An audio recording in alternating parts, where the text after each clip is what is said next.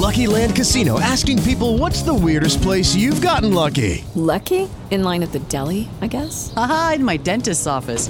More than once, actually. Do I have to say? Yes, you do. In the car before my kids' PTA meeting. Really? Yes. Excuse me, what's the weirdest place you've gotten lucky? I never win and tell. Well, there you have it. You can get lucky anywhere playing at LuckyLandSlots.com. Play for free right now. Are you feeling lucky? No purchase necessary. Void where prohibited by law. 18 plus. Terms and conditions apply. See website for details.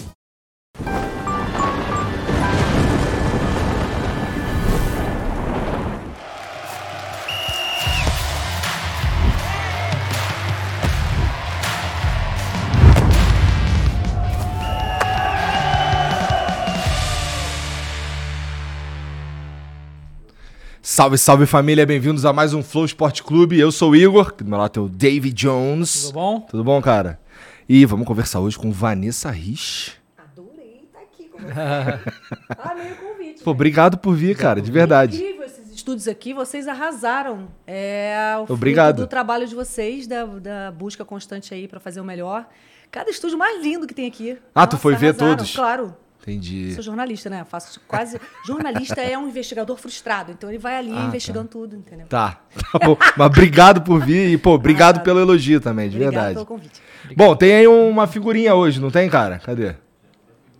Cadê? Tem? Ai, gente, que medo. Ai, que linda! Pô, passou de que medo pra que linda rapidão. É, pois é. Eu fiquei com medo, é, sei lá, né? Gente, alô, minha torcida! Resgatem, porque só 24 horas, se É, vocês ó, não gostei. pegarem, já Tá sabem, sabendo, né? tá sabendo. Só 24 Resgata horas. aí que o mercado, ó, vai se ficar não, aquecido. esse, esse, se você não resgatar nas próximas 24 horas, você não vai ter como deixar o seu perfil mais bonito com essa figurinha, tá Arrasou. bom? Então entra lá em nv99.com.br barra resgatar e usa o código narra quem sabe, tá bom? Ah, adorei isso.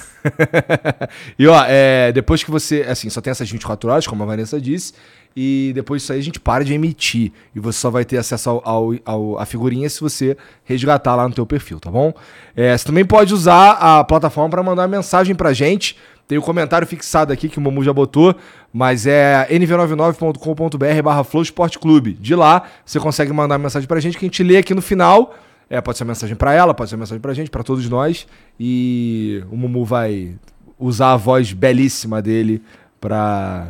A pra dicção perfeita. Dicção perfeita. Tão perfeito quanto as tranças de Eu, Mumu. eu já vou começar. Ele é estiloso, gente. É, estiloso Ele pra é. caralho. Não é a voz do Mumu, não, mas eu já vou Ah. começar porque o, o Mumu foi, foi malvado agora. Ah, é? É. É, ele- a gente começou a ler uns comentários aqui, aí tava escrito Vasco. Aí Olha ele só, achou vai que a live chover, tinha vai caído. chover ele essa achou que a palavra live aí. tinha caído. Ah. Aí eu Querido, falei, que isso, não, Mumu? sem gracinha, Não. Não, e eu não Sem sou, bullying. E eu não sou flamenguista. porque eu respeito todas as torcidas, entendeu? E eu achei o máximo ter essa bola aqui e vocês colocarem a Vanessa com a camisa do Vasco. Não, gostei. olha, olha só, mas, aqui, gostei. mas, mas, Ah. realmente, tá? Não estou zoando, isso é uma coisa que acontece na internet. Sei. Quando alguém está em live, a live cai, a galera vai e bota Vasco no chat. Isso é uma coisa comum, entendeu? Não é, entendeu? Próximo bullying, Dave. Não é bullying, é verdade, acontece o tempo todo. Mas Vanessa, como é que o que que deu, o que que passou pela tua cabeça? Por que que você decidiu revelar o que você é torcedor do Não, Vasco? cara, eu nunca revelei, então. A- a- olha só. O torcedor não tem inteligência emocional pra ver um jornalista à frente de um canal, seja ele qual for, pra falar sobre qualquer time. Se você tá ali e você dá notícias sobre todos os clubes, que foi o que aconteceu comigo a vida inteira no Sport TV, foram 20 anos de Grupo Globo, eu tô ali, teoricamente eu sou neutra. Óbvio que não, porque todo mundo que trabalha com esporte necessariamente tem que gostar de futebol e tem que ter um time de coração. Concordo. Só que aí o que acontece? Eu nunca fui repórter de campo. Normalmente quem tem mais esse cuidado é o repórter de campo, porque ele pode estar hoje num jogo do Cruzeiro, amanhã ele vai estar no do Atlético e aí ele torce pra quem, aquela É. coisa. Que não tem nada a ver, gente, porque a vida inteira eu dei notícias sobre todos os clubes, parabenizei e vou continuar parabenizando, porque isso aí já deu um BO danado quando eu parabenizei o Flamengo pela Supercopa. É mesmo? Esse ano eu parabenizei o Atlético. não é não, porra? E, e aí, um belo dia, eu tava no Tá Na Área, e aí o um, Eric Johnson, nosso Vascão, aí eu, ih, caraca, falou o time. Aí eu falei, bom, fiquei pensando, eu não sou comentarista. Eu não tô no campo. Então tudo bem, não tem problema. Aí a partir daquele dia eu fui a São Januário com os meus filhos uniformizada pela primeira vez, assim. e assumir. E aí, quando eu saí da TV Globo, que veio a pandemia e tal, o que, que o Vasco percebeu? Poxa, a gente tem uma apresentadora que é vascaína, e aí, como eu tinha saído já da Globo, eu tinha essa liberdade, essa possibilidade de poder fazer um canal de clube. E aí veio a história do Carioca, que a TV Globo não queria mais transmitir o Carioca. E aí, bom, essa é a oportunidade. As TVs de clube no Rio fizeram os seus estúdios, porque ninguém tinha estúdio. O que, que era uma transmissão de TV de clube? Bota o narrador lá, vai, o cara começa a narrar e era só aquilo. E treino, ter de treino, umas entrevistas e tal. Então ali eles começaram a construir, cada TV de clube começou a construir, e isso deu uma democratizada, porque é uma nova receita para o clube. E assim, a Vasco TV dá, dá muito dinheiro ali para o clube, né? É um retorno legal de uma receita que não existia. É verdade, Não verdade. existia essa receita. E aí eu comecei a fazer, aí eu fui convidada para fazer a Vasco TV. Eu falei, tudo bem, legal, nunca tinha pensado nessa possibilidade. Imagina, aqui é Vasco! Eu nunca pude falar isso. Né? Assim como vocês falam aí, o time de vocês. Todo. Ah, tudo bem. Aliás, né, tem essa disputa e eu vou entrar nessa disputa cada vez que você fala do seu time, eu vou falar do meu, ok? Tá bom, não tem nada, tá ótimo.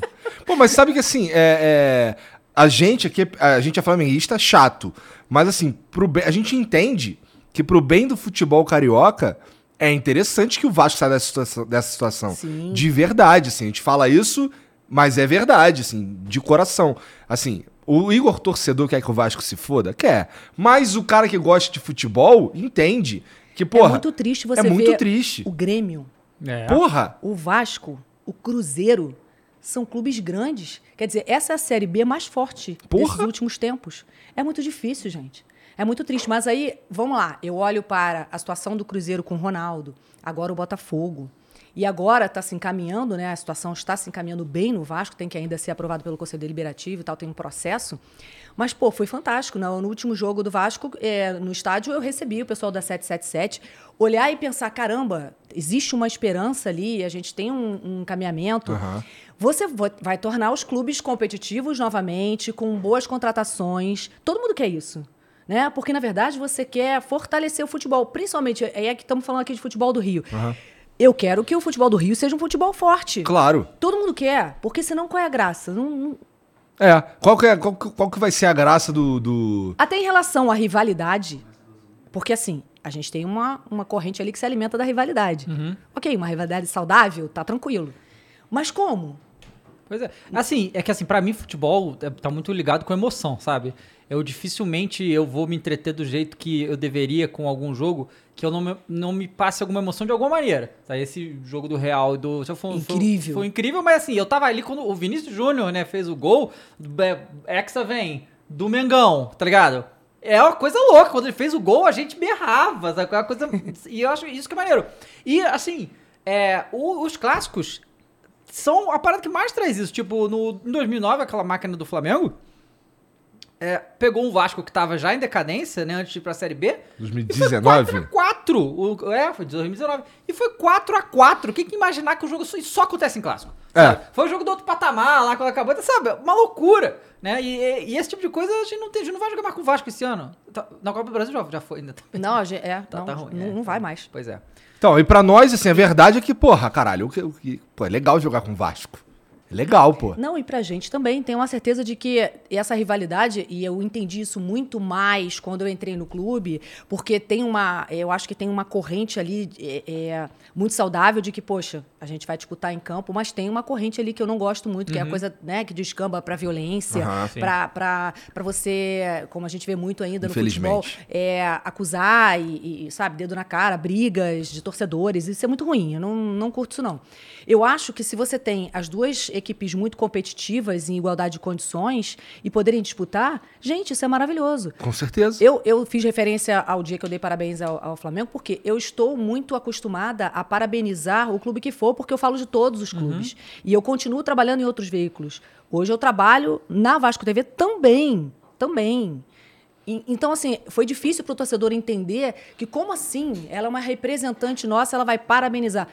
Então, é- aí vem a piadinha. Esse ano eu parabenizei o Atlético, Atlético. e, sei lá, e, e outros virão. Então, por exemplo, no teu olhar, você viu ali o Vini Júnior e falou: caraca, o Hexa é, é do Flamengo.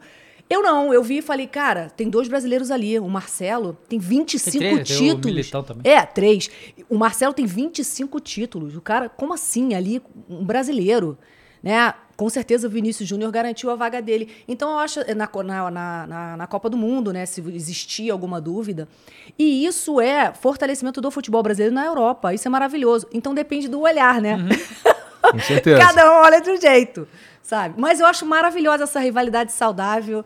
É, eu brinco que hoje vocês brincaram, pô, vem com uma camisa vermelha. Não, a minha camisa é rosa. Mas na câmera tá vermelha? E eu adoro poder ter essa, essa brincadeira, essa rivalidade, porque eu acho que é saudável. e Isso alimenta o futebol. Eu só acho que tem um limite, gente. Tem um limite. Que é o limite do campo. Gente, é ali, é no É. campo a disputa. Não é saudável essa, essa brigalhada. Claro que não. E, e foi muito louco, porque nesse dia que eu dei os parabéns, assim, a, a torcida se voltou muito contra mim, não alcançou, não entendeu o que estava se passando ali. E eu respondi 4 mil mensagens. Nossa, aí vai- Mas eu respondi assim. Nossa, aí Era assim, ó. Oi, Dave, tudo bem? Eu entendo que você esteja revoltado por causa disso, nananana, mas eu sou Vasco. Eu casei na sede náutica do Vasco, os meus filhos são Vasco, a minha família inteira é Vasco. Então, assim, é quase como se você tivesse que provar Sabe? É, Cara, que nem, é que nem a Mar... Eu me sinto, e aí eu trouxe um presente pra vocês, eu me Opa. sinto como a Marta, que tem que provar todos os dias que ela é boa no que ela faz e ela tem seis bolas de ouro. Uhum. Então, para selar essa paz e tranquilidade, principalmente aqui no ambiente feminino, Tá. eu trouxe o presente para o cenário de vocês. Opa, Tá. deixa aí. Vamos ver. Tá? É pro cenário de Ah, olha, vocês. vamos ver. Representa as mulheres que Tá. são muito guerreiras. Ó. A She-Hulk. E que Ah, sobrevivem nesse ambiente do futebol. Legal demais. Cara, é isso, tipo... Pô, obrigado, Vanessa. Assim, Legal. curtiu? Na verdade, eu vou comentar um negócio, depois eu vou te perguntar uma coisa. Porque quando a gente, a gente foi pra Montevidéu, né? Veio aquela final, aquela desgraça. E aí a gente voltou... Desculpa, mas eu, eu tive que. Eu achei engraçado, cara. A galera, porra, Claro gastou que é uma engraçado. fortuna. Pô, a gente gastou uma fortuna. Gastar uma fortuna não tem problema. Desculpa, gente. Valeu pelo Sem bullying, sem valeu. bullying, eu, mas- eu nunca tinha ido na final da Libertadores, né? Então foi pá. Não é bonitinho? Me dá Pô, é aqui. linda. Ó, Ah. aqui, ó. Pra representar Balança a cabecinha. as mulheres que são guerreiras e sobrevivem nesse ambiente do futebol, gente. Ó. E aí, quando a gente tava vocês. voltando, a gente fez um. A gente fez stories, sei o quê, e, cara, eu parabenizei o Palmeiras. O que, que eu vou fazer nesse momento? Sabe é? Tem que falar, ó, os caras ganharam. Mas, mas. Dave, você não acha saudável você reconhecer que seu adversário foi melhor que É você? o mínimo que a gente pode Pô, fazer, porque é reconhecer a lógica, né? Pois é, sabe? Essa, essa coisa de. É. Porque assim, porque tem clubismo, certo? Que é o que todo mundo faz em geral, mas tem esse clubismo cego, ao ponto de você, sabe, ter ódio dos outros times, isso é uma bobagem, né, cara? Isso é uma E bobagem. depois que você conhece os jogadores, Ah, aí é, você fala assim, ainda, pô, exatamente. Roberto Dinamite mora no mesmo condomínio do Júnior, são amigos. Aí eu falei pro Zico assim, pô, Zico, cresci odiando você, que bobagem. Porque, tipo, agora você trabalha comigo aqui, eu tô no dia a dia aqui contigo, nada a ver. Nada Sabe? a É ver uma- mesmo, É, é um negócio que depois é que você fala, nossa, tem que evoluir, né? Pois é. Tu tava falando que tu, que tu trabalha na Vasco TV também, significa que você tem. Tá em outros lugares também. Quais são os outros lugares? Então vamos lá, estou fazendo o meu canal, que será lançado em breve. Ah, É, estou trabalhando muito firme nesse projeto. Estou com um projeto de Copa do Mundo com a Caras. Então eu vim para São Paulo Maneiro. passar a semana para entrevistar grandes ídolos é, de Copas do Mundo. Então as entrevistas vão ao ar, acho que a partir do mês de julho.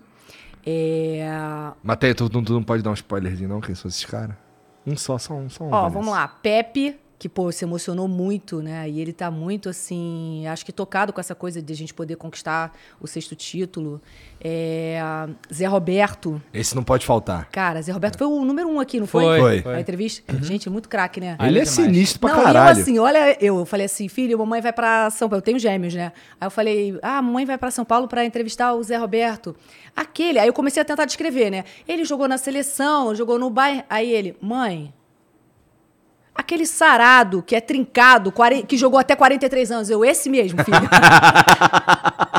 O cara foi bater uma bola com a gente, esculachou todo mundo, botou geral no bolso. Botou geral Pior no que os moleques traz hardão, os moleques dando a Mas vida você, ali. por exemplo, eu tive agora com o Pedrinho. Uhum. Acorda, Pedrinho. Nossa, ele deve, Gente, não deve aguentar ele não aguenta mais, ele não aguenta isso. mais, ele não aguenta mais, mas ele acha engraçado. É, cara, trincado também. Pedrinho, e- Juninho Pernambucano, até muito pouco tempo, estava assim também. É aquele cara que sai de manhã, vai correr todo dia, mantém a rotina de exercício dele. Porque, gente, deve ser muito louco. Você a vida inteira trabalhou o seu corpo e viveu em função disso e, de repente, do nada, você para de...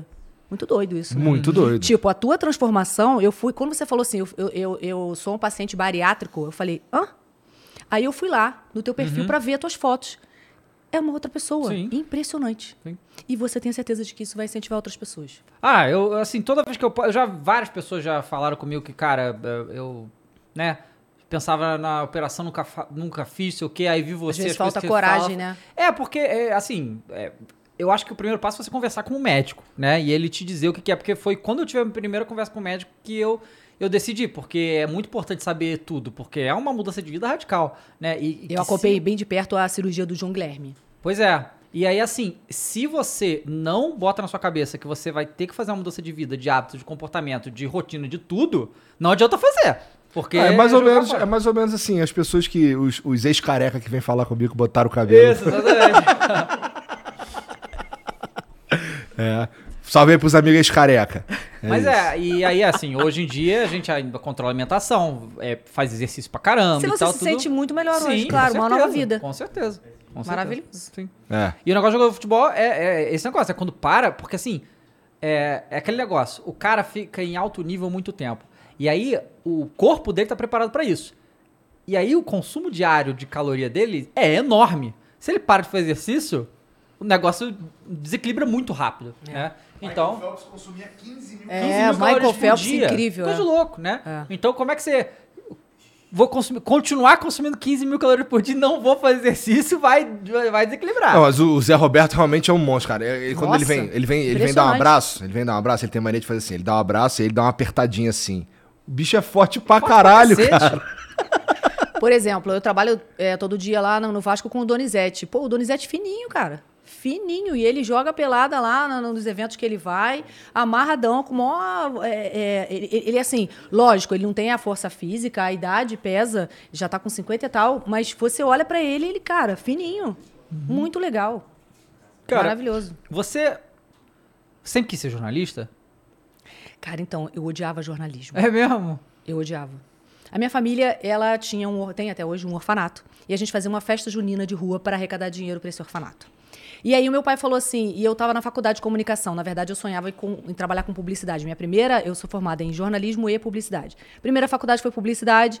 E aí, aquela época que o Medina estava começando a fazer, é, acho que ele já tinha feito a primeira edição do, do Rock in Rio. Então, é, pô, primeiro que a sede é, é, a- da, da agência era maravilhosa ali, não sei se ainda é, na Lagoa, mó visual. Pô, eles iam apresentar um filme, eles abriam as cortinas, tinha aquela lagoa linda, assim. Então aquilo tudo, sabe? Eu fui conhecer a agência, achei o máximo. E me interessei em fazer publicidade. E cursei, fiz a primeira, primeira faculdade, até que eu entrei em rádio. E eu fiquei apaixonada. A primeira rádio que eu entrei, eu falei, gente, o que, que é isso? Eu trabalhei na Jovem Pan, trabalhei na Rádio Cidade. Falei, cara, Mas é isso que eu quero. Pra, pra fazer o quê? Eu- eu- eu- tinha uma vaga para jornalismo. Hum. Eu falei, gente, eu odeio jornalismo, que jornalismo, troço chato. Mas não era pra falar, né? Não era pra. Nessa época, teve a festa junina da minha família. Aham. E aí meu pai falou assim, pô, você que faz comunicação, se comunica aí. Eu Falei, pai, mas eu não sei, cara, nunca tive essa experiência. Aí ele falou assim, não, fica lá, anuncia lá, a maçã do amor, o correio do amor, não sei o que, nananã. Aí beleza. Com uma hora de festa, alguém falou assim, você é a Adriana Rimmer, que era a locutora da época. Não, aí daqui pra mais uma hora, você é a Moniquinha Venerable. Eu, caraca, pô, só gente maneira Aham. que tava bombando na época. Como assim? Minha voz deve ser maneira. Aí eu comecei a perguntar pra minha família, galera, minha voz é maneira e tal. Não, cara, tua voz tá incrível, tá muito maneiro. O terceiro cara que passou, olha, se você não é nenhuma dessas aí, toma esse cartão e vai fazer um curso de locução, porque, pô, você tem uma voz incrível. E eu amo fazer vozes, sabe? Adoro, adoro, adoro. E aí eu falei, cara, é isso, vou fazer o curso. Fiz o curso, entrei nessa rádio, que era a Rádio Universidade, que era da Faculdade Estácio na época. E aí o cara falou, ó, tem uma vaga de jornalista aqui, é, você vai fazer um programa chamado Toque Literário sobre lançamento de livros. Eu falei, gente, não era bem isso que eu queria, mas ok. Quando eu entrei no estúdio que eu vi aquela galera, eu falei, cara, que incrível esse lugar aqui. Beleza.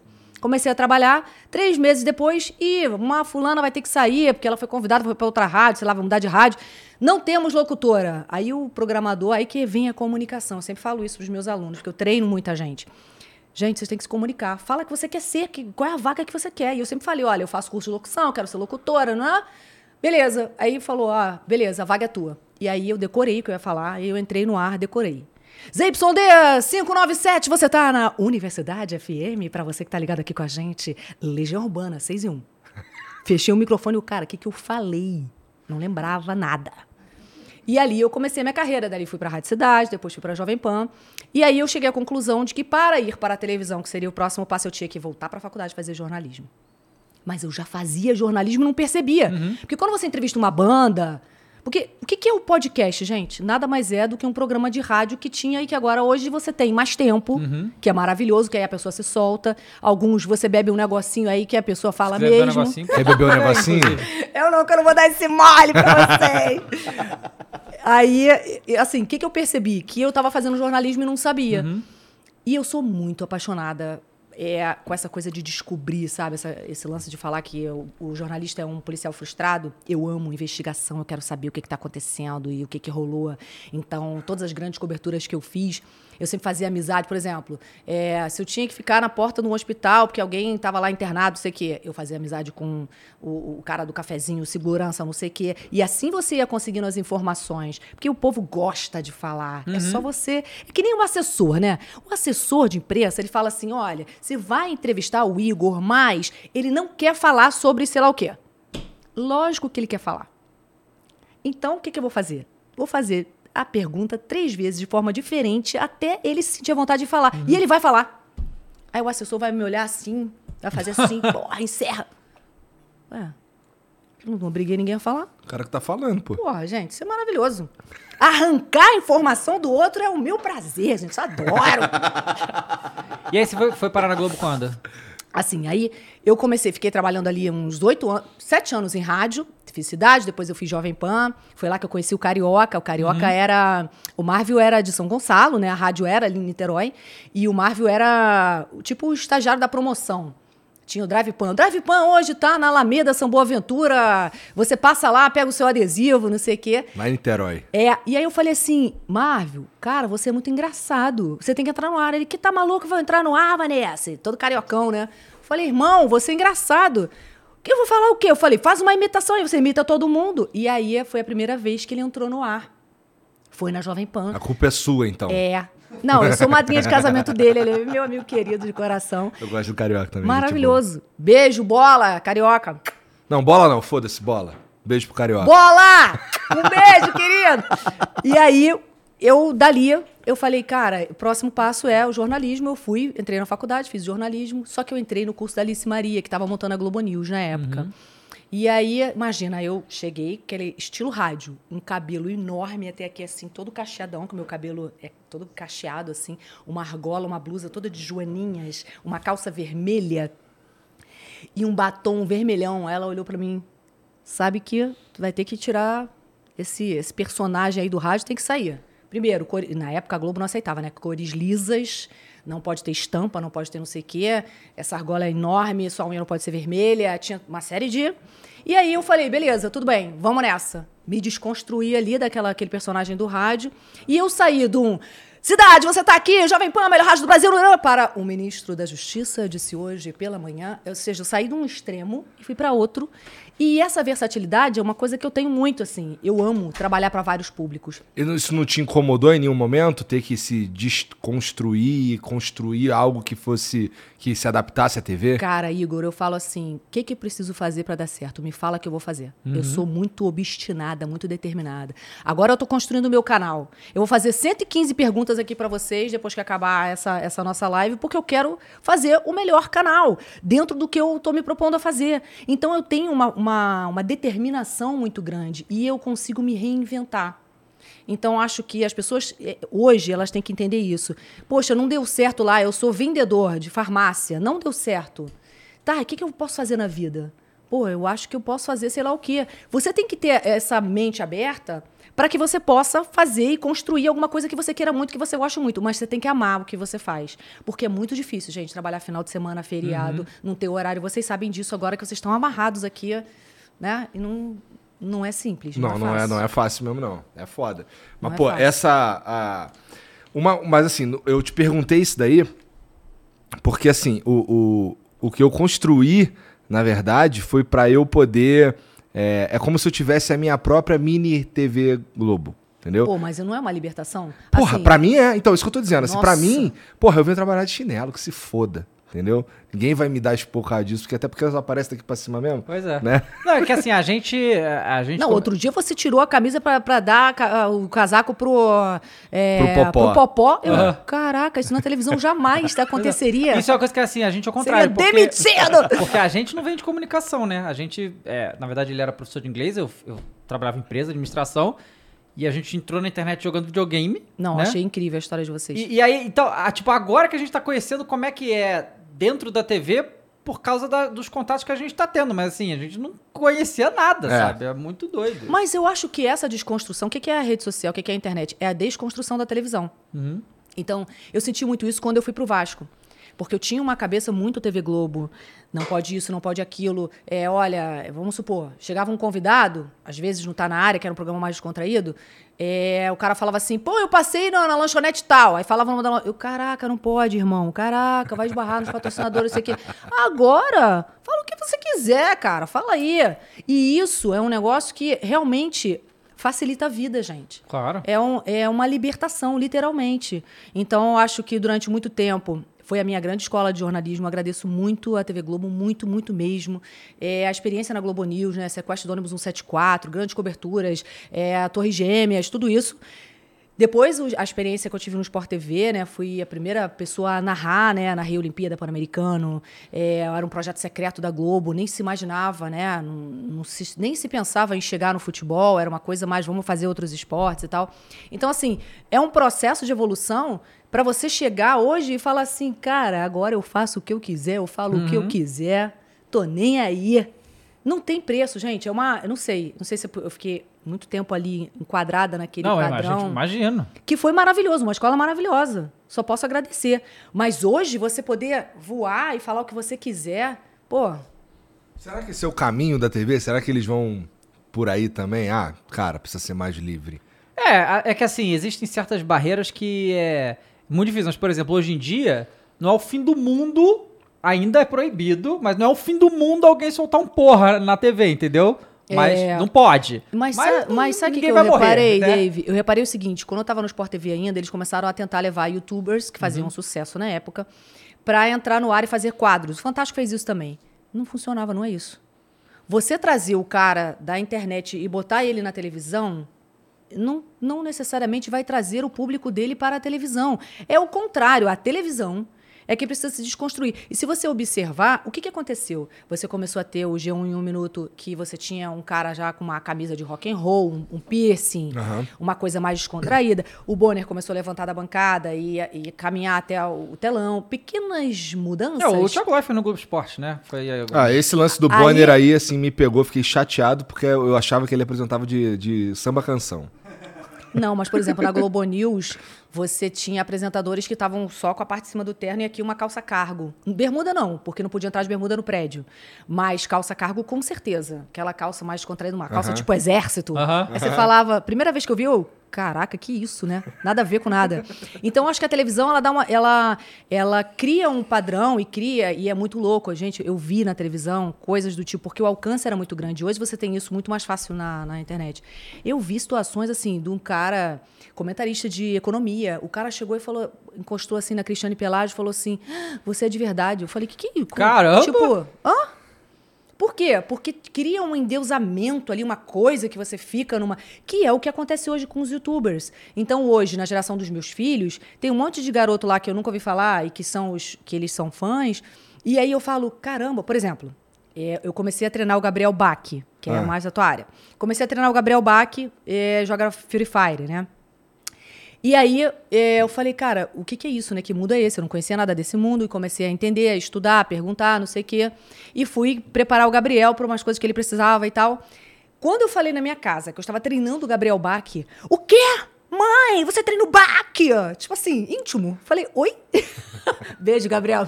Beijo, Michele. É, então, assim, é, é, uma, é um mundo novo. Você vê as crianças no shopping. Olha o fulano! Aí você, Aham. cara, quem? Quem? Teus, tuas filhas jogam Roblox, né? Gente, é um mundo paralelo. Um mundo paralelo. É verdade, é um mundo paralelo mesmo. E assim, é, é, o conteúdo que elas consomem ali, pra elas, aquelas pessoas ali realmente são. Caralho, é estrelas, sabe? Elas ficam chocadas aqui quando eu. Por exemplo, eu gostava muito do. Gostam muito do canal Você Sabia.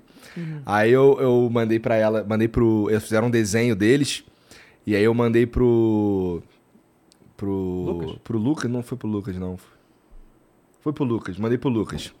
É. Aí o Lucas viu, curtiu, não sei o que, fez um videozinho agradecendo elas pelo desenho, não sei o que. Quando eu mostrei pra elas, elas ficaram, caralho. Existe o Lucas, sabe qual é? É isso, é uma coisa porque que... é tão virtual, né? Não, pois é, mas hoje em dia é interessante porque antigamente, né, os atores e apresentadores e tal não tinham, não, não existia rede social, então não tinha, não tinha esse jeito de se comunicar. E hoje eles se comunicam, né, com, com os fãs, com as pessoas, né? E isso, isso é, é muito legal, Eu né? recebo uns directs assim. Faz um áudio aí pra eu ver que é você. Aham. Aí eu gravo. Oi, Igor, bom dia, tudo bem? Tipo. Hã? Umas paradas meio malucas, né? E outra, eu acho que os haters também, eles nunca imaginam que você vai responder. Uhum. Ou eles imaginam, porque eu acho que as pessoas querem atenção. Então, às vezes, você é xingado, você é, é- é criticado, porque o cara quer só ser ouvido. Então, eu já respondi assim: Oi, muito obrigada por. E o cara xingando, sei lá. Muito obrigada pela sua mensagem. Ah, Vanessa, nossa, nunca imaginei que você fosse responder. Ou então, assim, até que enfim, me deu atenção. Hã? Tem Tipo os caras que usam meu, que usam meu, o meu direct do Instagram de área de transferência. O cara fica colando lá, por exemplo, é, boleto que ele tem que pagar, não sei o quê. Mentira. Mas ele não, ele bota lá, porque assim, que ele imagina que eu não vou ver, daí ele salva ali. Aí quando ele precisar, pô, preciso de- dessa informação, onde é que eu salvei? Ah, lá no direct do Igor. Aí tu não fala assim, vem cá, é pra eu pagar esse boleto? Qual foi, irmão? Porra! Eu não tô no momento, não manda boleto pra mim, não. Cara, mas eu acho, eu acho esse ambiente dos games um, um ambiente a ser é, mais ainda trabalhado, porque é uma loucura, né? É muito. É muita informação, é tudo muito novo, é um ambiente gigantesco. E, e assim, a sensação que eu tenho, por exemplo, eu tive lá na Garena, né? E eu fui ver a live da Garena, aí a galera da Garena falou comigo assim, Vanessa, a gente tem um problema aqui sério.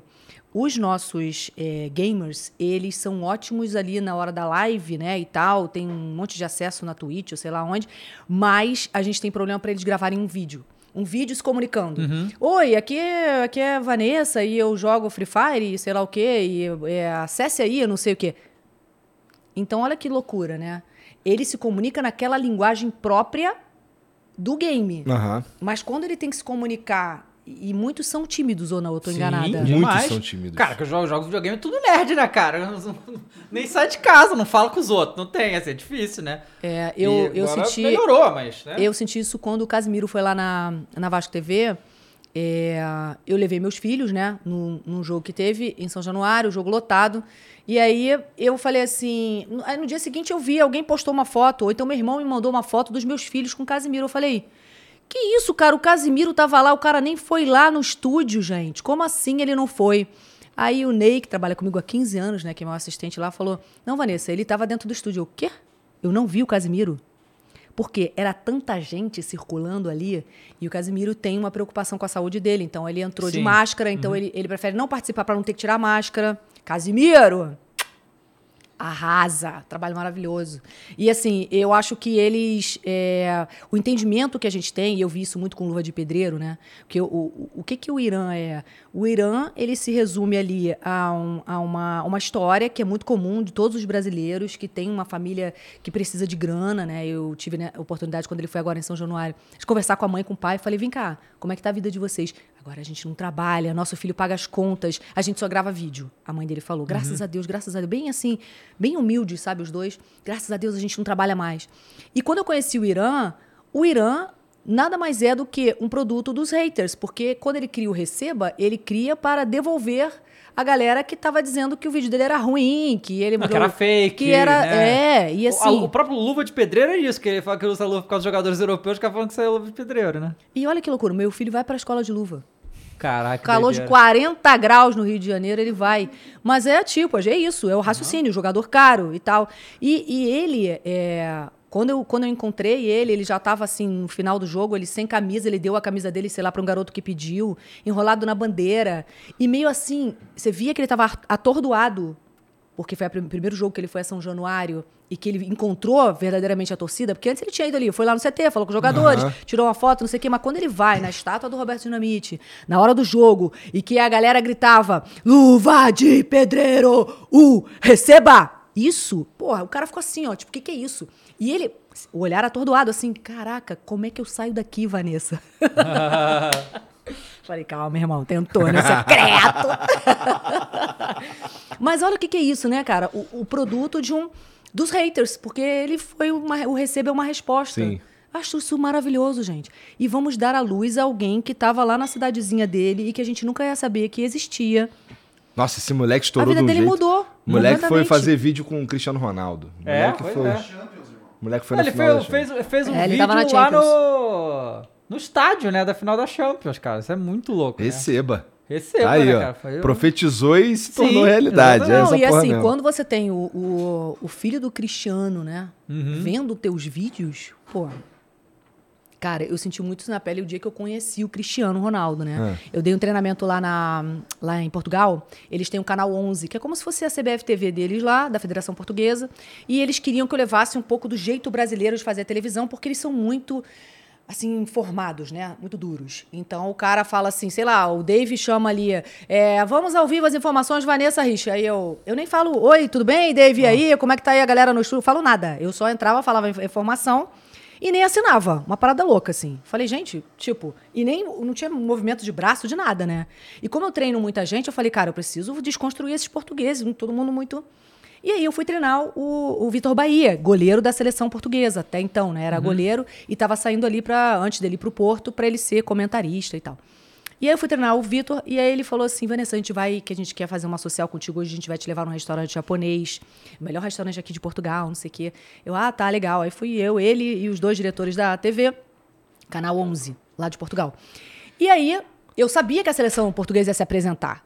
E eu tinha ido lá para ver como é que eram as instalações e tal na, na cidade eh, do futebol. Aí eu falei, gente, vem cá, como é que eu faço para conhecer o Cristiano? Não, essa possibilidade não existe, porque na a imprensa lá é diferente da imprensa brasileira. Ninguém entrevista toda hora o, o- o Neymar, não tem acesso, não é assim. Eles simplesmente não têm acesso. Ponto. Não tem. Aí, quando chegamos no restaurante, o dono do restaurante, é, olhei, eram vários garçons brasileiros, sabe? E o cara português, o dono, falou assim: Ó, Cristiano tá vindo aí. Aí eu, porra, Cristiano pode ser qualquer um. Qualquer né? Cristiano. O cara do churrasquinho é Cristiano. Meu irmão, daqui a pouco eu tô na mesa lá com o Vitor, vem, só vejo alguém bater no ombro dele assim, tipo, o Cristiano veio na minha mesa. Aí eu olhei pra um lado, tipo, pegadinha. O que, que é isso, né? Câmera escondida. Aí eu falei, caraca, Cristiano, Cristiano, tem que fazer o FaceTime com os meus filhos, eu preciso, eu preciso tirar uma foto, preciso fazer um vídeo, eu preciso. Começou a minha cabeça, né? Aham. Só que eu tava ali como alguém que estava indo treinar aquelas pessoas, entendeu? Tipo assim, eu era meio a estrela ali da parada e o cara, dane-se, o Cristiano, nunca mais eu vou ver É. esse cara! Pô! Aí eu falei, pô, você se incomoda tirar uma foto, não sei o quê. Aí tinha aqueles aquecedores que, que servem pra, pra aquecer mesmo o ambiente. Aham. Só que aquilo faz o maior contraluz, né? Tinha um aquecedor aqui assim, aí o cara, pô, Vanessa, tá contraluz. Aí eu, aí eu falei, pô, Cristiano, se incomoda? Ele, não, não, não, peraí, pega meu celular aí. Aí ligou a lanterna do celular, deu pro cara, pro cara iluminar com o celular dele. Aí fez a foto tal, não sei o quê. Eu falei, pô, você gravaria um vídeo pros meus filhos? Aí ele falou assim: ó, eu vou jantar aqui na mesa do lado. Eu vou jantar aqui, depois a gente conversa sobre isso. Aí quando ele saiu da mesa, o Vitor falou assim: não vai gravar o vídeo pra você. Falei, por quê? Ele falou, cara, seus filhos chamam Luke e Lorenzo, mas vamos supor que fosse, sei lá, Ginomoto. E, e- e você fosse pedir, pô, grava aí. Você não sabe se Luke Lorenzo é um biscoito italiano? Se a Ginomoto é o nome de uma criança ou é um produto? Então ele não vai gravar. E ele não grava nem pra mim, o Vitor falou. Aí eu falei, cara, também não posso ficar infernizando o cara. Aí fiquei observando. Não tinha um paparazzi, não tinha um segurança. Caramba! Ninguém foi na mesa do cara infernizar. Se é no Brasil, o cara tava assim, já Nossa, não, abraçando aí. não, não, Porra, vai, bota não, aí, não irmão. vai simplesmente. Não vai. Cara, ninguém, Igor, ninguém se aproximou da mesa do cara. Eu falei, porra, parabéns. Aí eu perguntei, quem tá na mesa com ele? Ah, são os caras que jogavam com ele na base. Tipo assim, aqueles caras que não deram certo. Aham. Não tinha nenhum famoso. Esses são os amigos dele. E nós estamos. Aí eu conversei muito com o Tofinha, que é muito amigo dele. E o Tofinha falou: Vanessa, a gente está trabalhando para encontrar as mulheres que trabalhavam na lanchonete, que dava os restos de hambúrgueres para ele quando ele era da base e ele não tinha dinheiro. Ele falou que o dinheiro que ele tiver na mochila ele vai dar para essas mulheres. E aí, claro, começaram a aparecer um monte de mulher mais nova que ele, que porra, nem era nascida quando ele. tipo, querendo levar o Não dinheiro. faz nenhum sentido. E eles, eles acharam essas mulheres. E ele ajudou as mulheres. Então, assim, um cara extremamente humano. Aí, bom, primeiro tirei uma onda, né? Falei pra. Postei, falei que, porra, eu tava contratando ele pro Vasco, tava começando as negociações, não sei o quê. E, pô, meus filhos, FaceTime, Cristiano. Porra, meus filhos entravam pra treinar, mostravam foto. Olha minha mãe, minha mãe conhece o Cristiano. Ok, um mês depois, voltei. Quando eu voltei, aí vamos fazer um churrasco aqui pra brindar a chegada do verão. Pô, esse churrasco dos portugueses, eu quero ver que vai ser isso, né? Ok, quando eu olho assim, cara, tinha a mulher do churrasco e, e perto assim do campo, sabe? De treinamento da seleção portuguesa, com uma aquela, sabe aquela barreira de, de ferro? Aquela Aham. barreira que eles usam pra treinar? Quando eu olhei a barreira assim, porra, sentado assim, falei, não acredito, cara. Era o Cristiano e o filho dele treinando escondido nas férias. Aí eu chamei o Tofinha, esse cara que é o melhor amigo dele, e falei assim, Tofinha, pô, ele não gravou o vídeo, mas agora você vai conseguir uma foto autografada pro Luke e pro Lorenzo. Aí ele, consigo, com uma condição, você não pode dizer que o Cristiano tá aqui treinando escondido. Falei, cara, olha a diferença do raciocínio da pessoa, Aham. né? O cara tá treinando escondido! E não quer que ninguém saiba! Tipo, oi! Por isso que deu Cristiano. O cara não Aí- para, né? Pô, aí eu. Aí Uma eu máquina, uma Uma besta máquina, enjaulada. besta enjaulada. Pô, meu irmão, eu peguei lá a parada, a foto, trouxe pro Brasil, só fui postar, sei lá, um mês depois. E... É por que que tu segurou esse tempo aí pra postar? Cara, porque eu quis respeitar o acordo, porque tem um outro acordo em andamento, porque eu falei pra ele assim, pô, eu quero que os meus filhos conheçam o Cristiano, então você vai trazer eles aqui no Dia das Crianças. Dia das Crianças, ele joga bola com os filhos dos funcionários. Tipo a Xuxa, quando, quando, quando a Xuxa tava na Globo, o Dia das Crianças, ele, ela fazia uma, uma festa, Aham. um show para as crianças, filhos dos funcionários. Ele faz isso na Federação Portuguesa. Falei, pode guardar minha vaga aí, duas vagas. Pô, já pensou isso, cara? Teu Porra, filho jogar bola com o. Cristiano? Tá Parada chegando louca. o Dia das Crianças, né? Porra. Meu irmão, aí, esse acordo tá de pé, né, Tofinha? Pelo amor de Deus. Pô, agora eu já prometi, ferrou. Vou ter que cumprir, gente. Vanessa, o que que é o Narra Quem Sabe? Narra Quem Sabe foi um programa que foi criado pela Fox. Então, quando eu saí da Globo, é, eu fui conversar lá na Fox e eles tinham esse programa que tava, que eles tinham formatado, que eles tinham criado, para lançar pela primeira vez na história da televisão uma mulher narrando uma Copa do Mundo. Só que tinha um problema. Eles fizeram uma reunião com uma produtora e a estagiária foi lá, estava habituada, né? A produtora habituada a fazer casting. O que, que eles pedem quando você quer um casting? Uma foto de corpo inteiro, uma foto de rosto. E aí, quando eles colocaram na internet, a estagiária colocou: Fox procura narradoras, mande foto de corpo inteiro e de rosto. Aham. Aí começou na internet. Quer dizer então que o João Guilherme é bonito, o Galvão é bonito, o Kleber é bonito, tem que ser gostosa pra narrar. Eu cheguei exatamente nesse momento. Ele tirou o projeto da gaveta, porque, assim, ele sabia que eu tinha treinado. Porque eu, eu, eu treinei Fernanda Gentil, a Renata Silveira, Natália Lara, todas essas, meninas, essas narradoras, e Pedrinho, fui eu que treinei o Pedrinho, o Felipe Maestro, então, GV, que tá na, na Band. Então, assim, era o meu expertise treinar essas pessoas. O que, que ele percebeu? Pô, Vanessa, vamos reavivar esse projeto já tinha um patrocinador e o projeto tinha sido engavetado porque pegou muito mal na rede social. Pô, tem que ser gostosa pra ser narradora.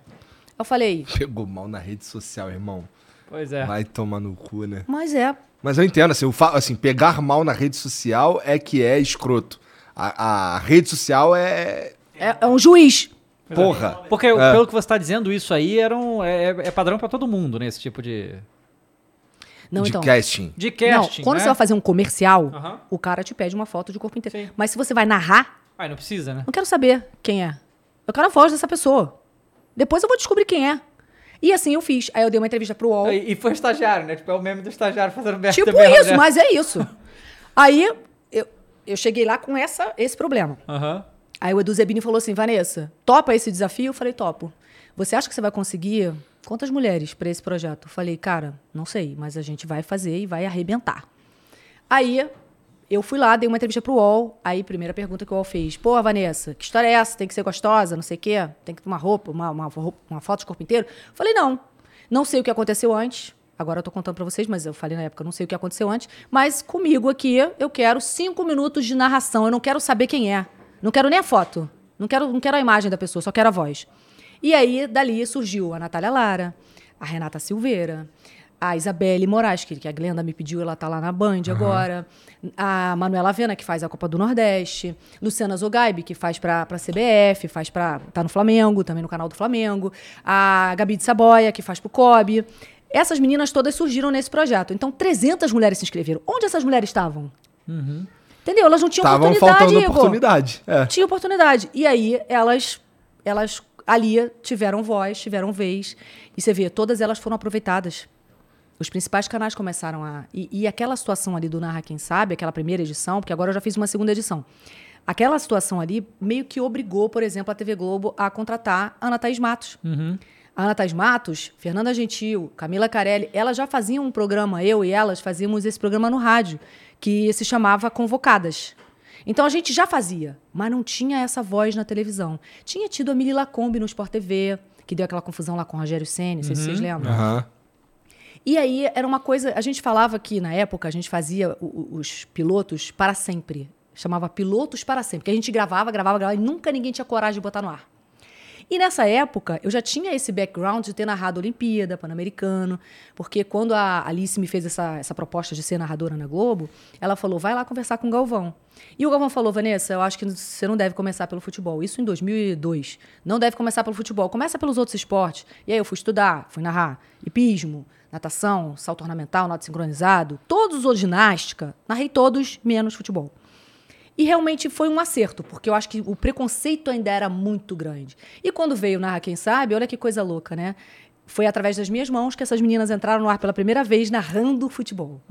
Então, assim, foi emocionante. A gente fazia a final da, da Copa do Mundo de 2018, Renata narrando, eu comentando, é, Emerson e Zinho, que, pô, campeões mundiais, ali como nossos comentaristas. Chorava todo mundo no final. Ah, que legal. E agora a gente fez já na Disney, na ESPN, a gente finalizou esse ano a segunda edição do Narra Quem Sabe. Então a ESPN contratou é, a Isabelle e a Duda, novas, duas novas narradoras. E, assim, é impressionante como são mulheres muito guerreiras, que têm muita determinação. E essa boneca aí, ó, representa essas mulheres é, que têm uma força interior para poder sobreviver, porque, gente, é um ambiente muito machista. Teve um. É muito. te- Teve, uma, teve um prêmio lá no evento do Bola de Prata. bom pra- pra- na verdade, foi pra anunciar quem tinha ganhado, né? Aham. Exatamente, é.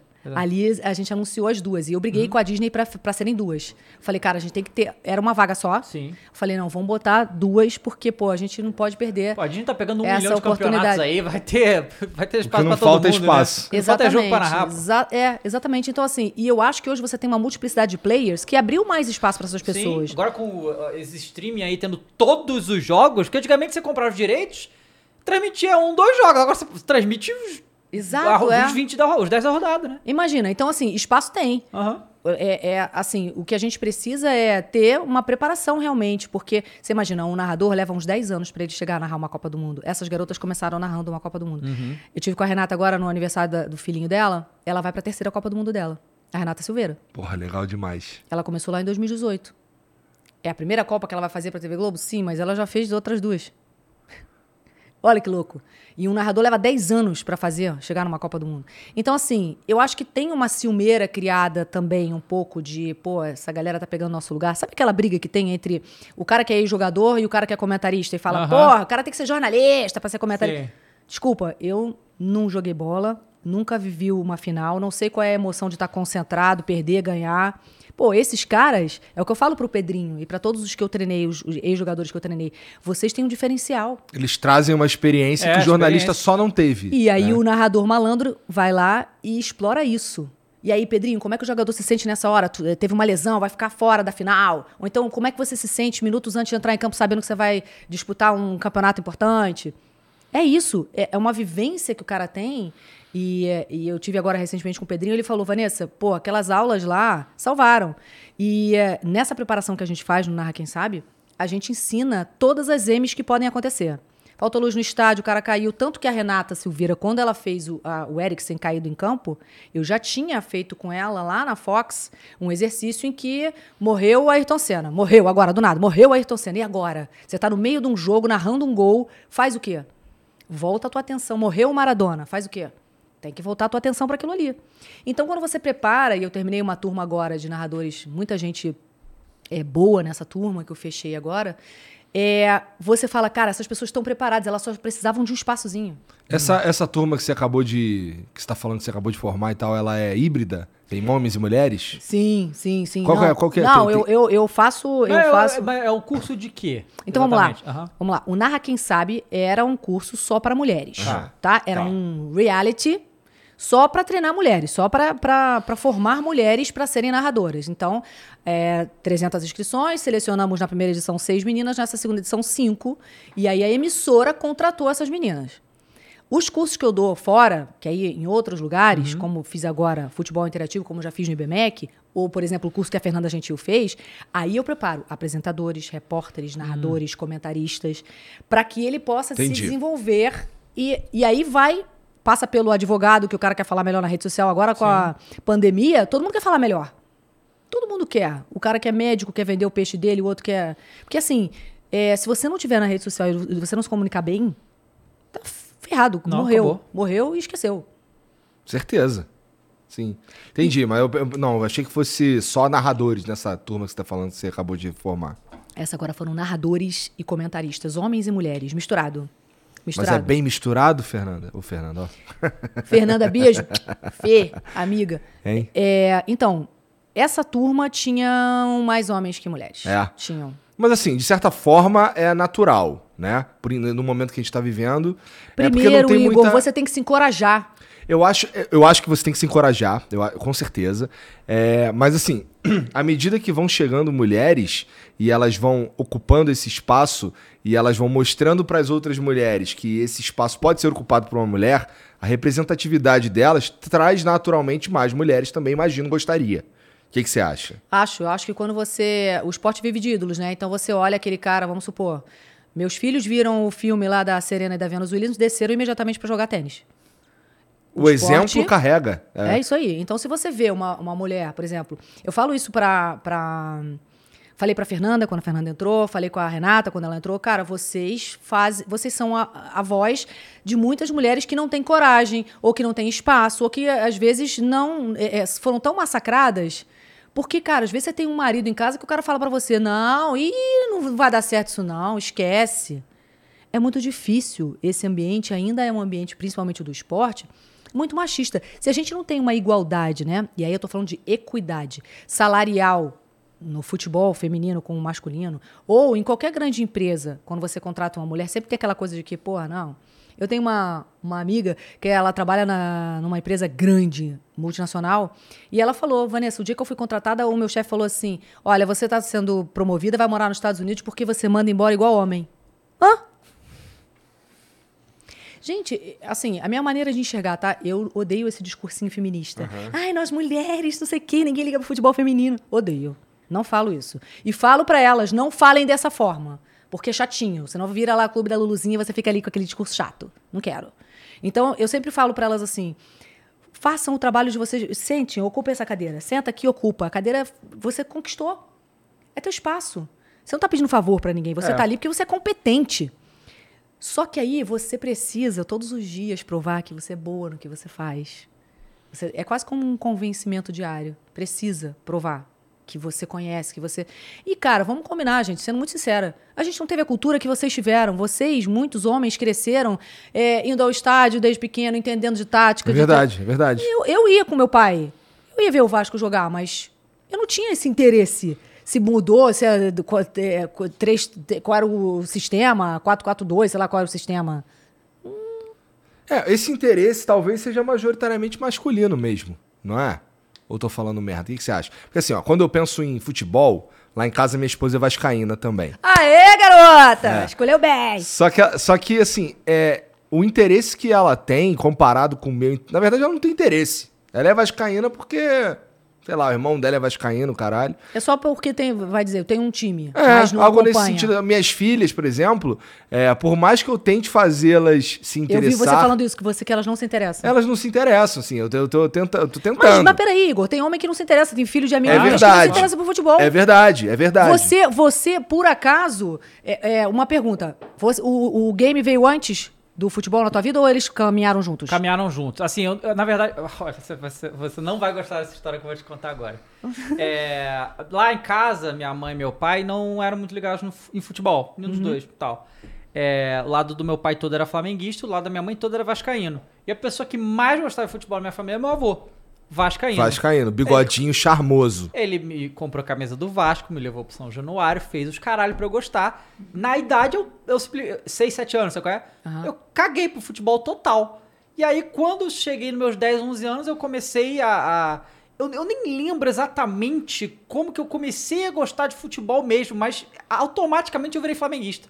Sabe qual é? Sem ninguém me influenciar. Talvez tenha, ah, talvez seja, ah, mas ninguém te levava? Porque Não, eu sempre não, acho, eu sempre acho que criança. você torce pro time que alguém te leva. É, então meu avô me levou e eu não torci pro Vasco. É, mas é que o Flamengo, assim, é, o, o, o Dave, por exemplo, ele tem muito midi-chlorian no, no sangue. Exatamente, E aí ele virou é flamenguista. Eu, fa- eu- é por isso- eu sempre falo que é isso, que eu nasci flamenguista, porque é, não tem explicação muito porque eu fui, porque é, é do sangue, é da família e tal.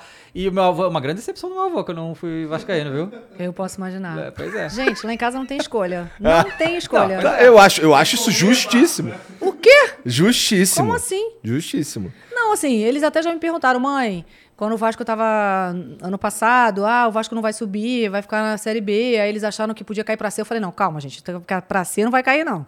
É, e se. E aí, qual outro time a gente poderia torcer? Eu falei, pode escolher. Neymar, Messi, Cristiano Ronaldo.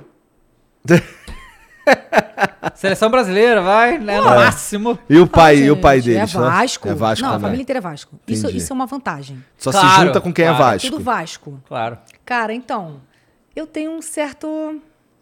Não é preconceito, Mas gente. tu chegou, tu, na- na- na- tempos atrás, se tu namorou fa- um flamenguista? Eu namorei, não, eu namorei muito tempo um flamenguista, É? um único flamenguista. É. Que eu namorei, fui apaixonada por ele.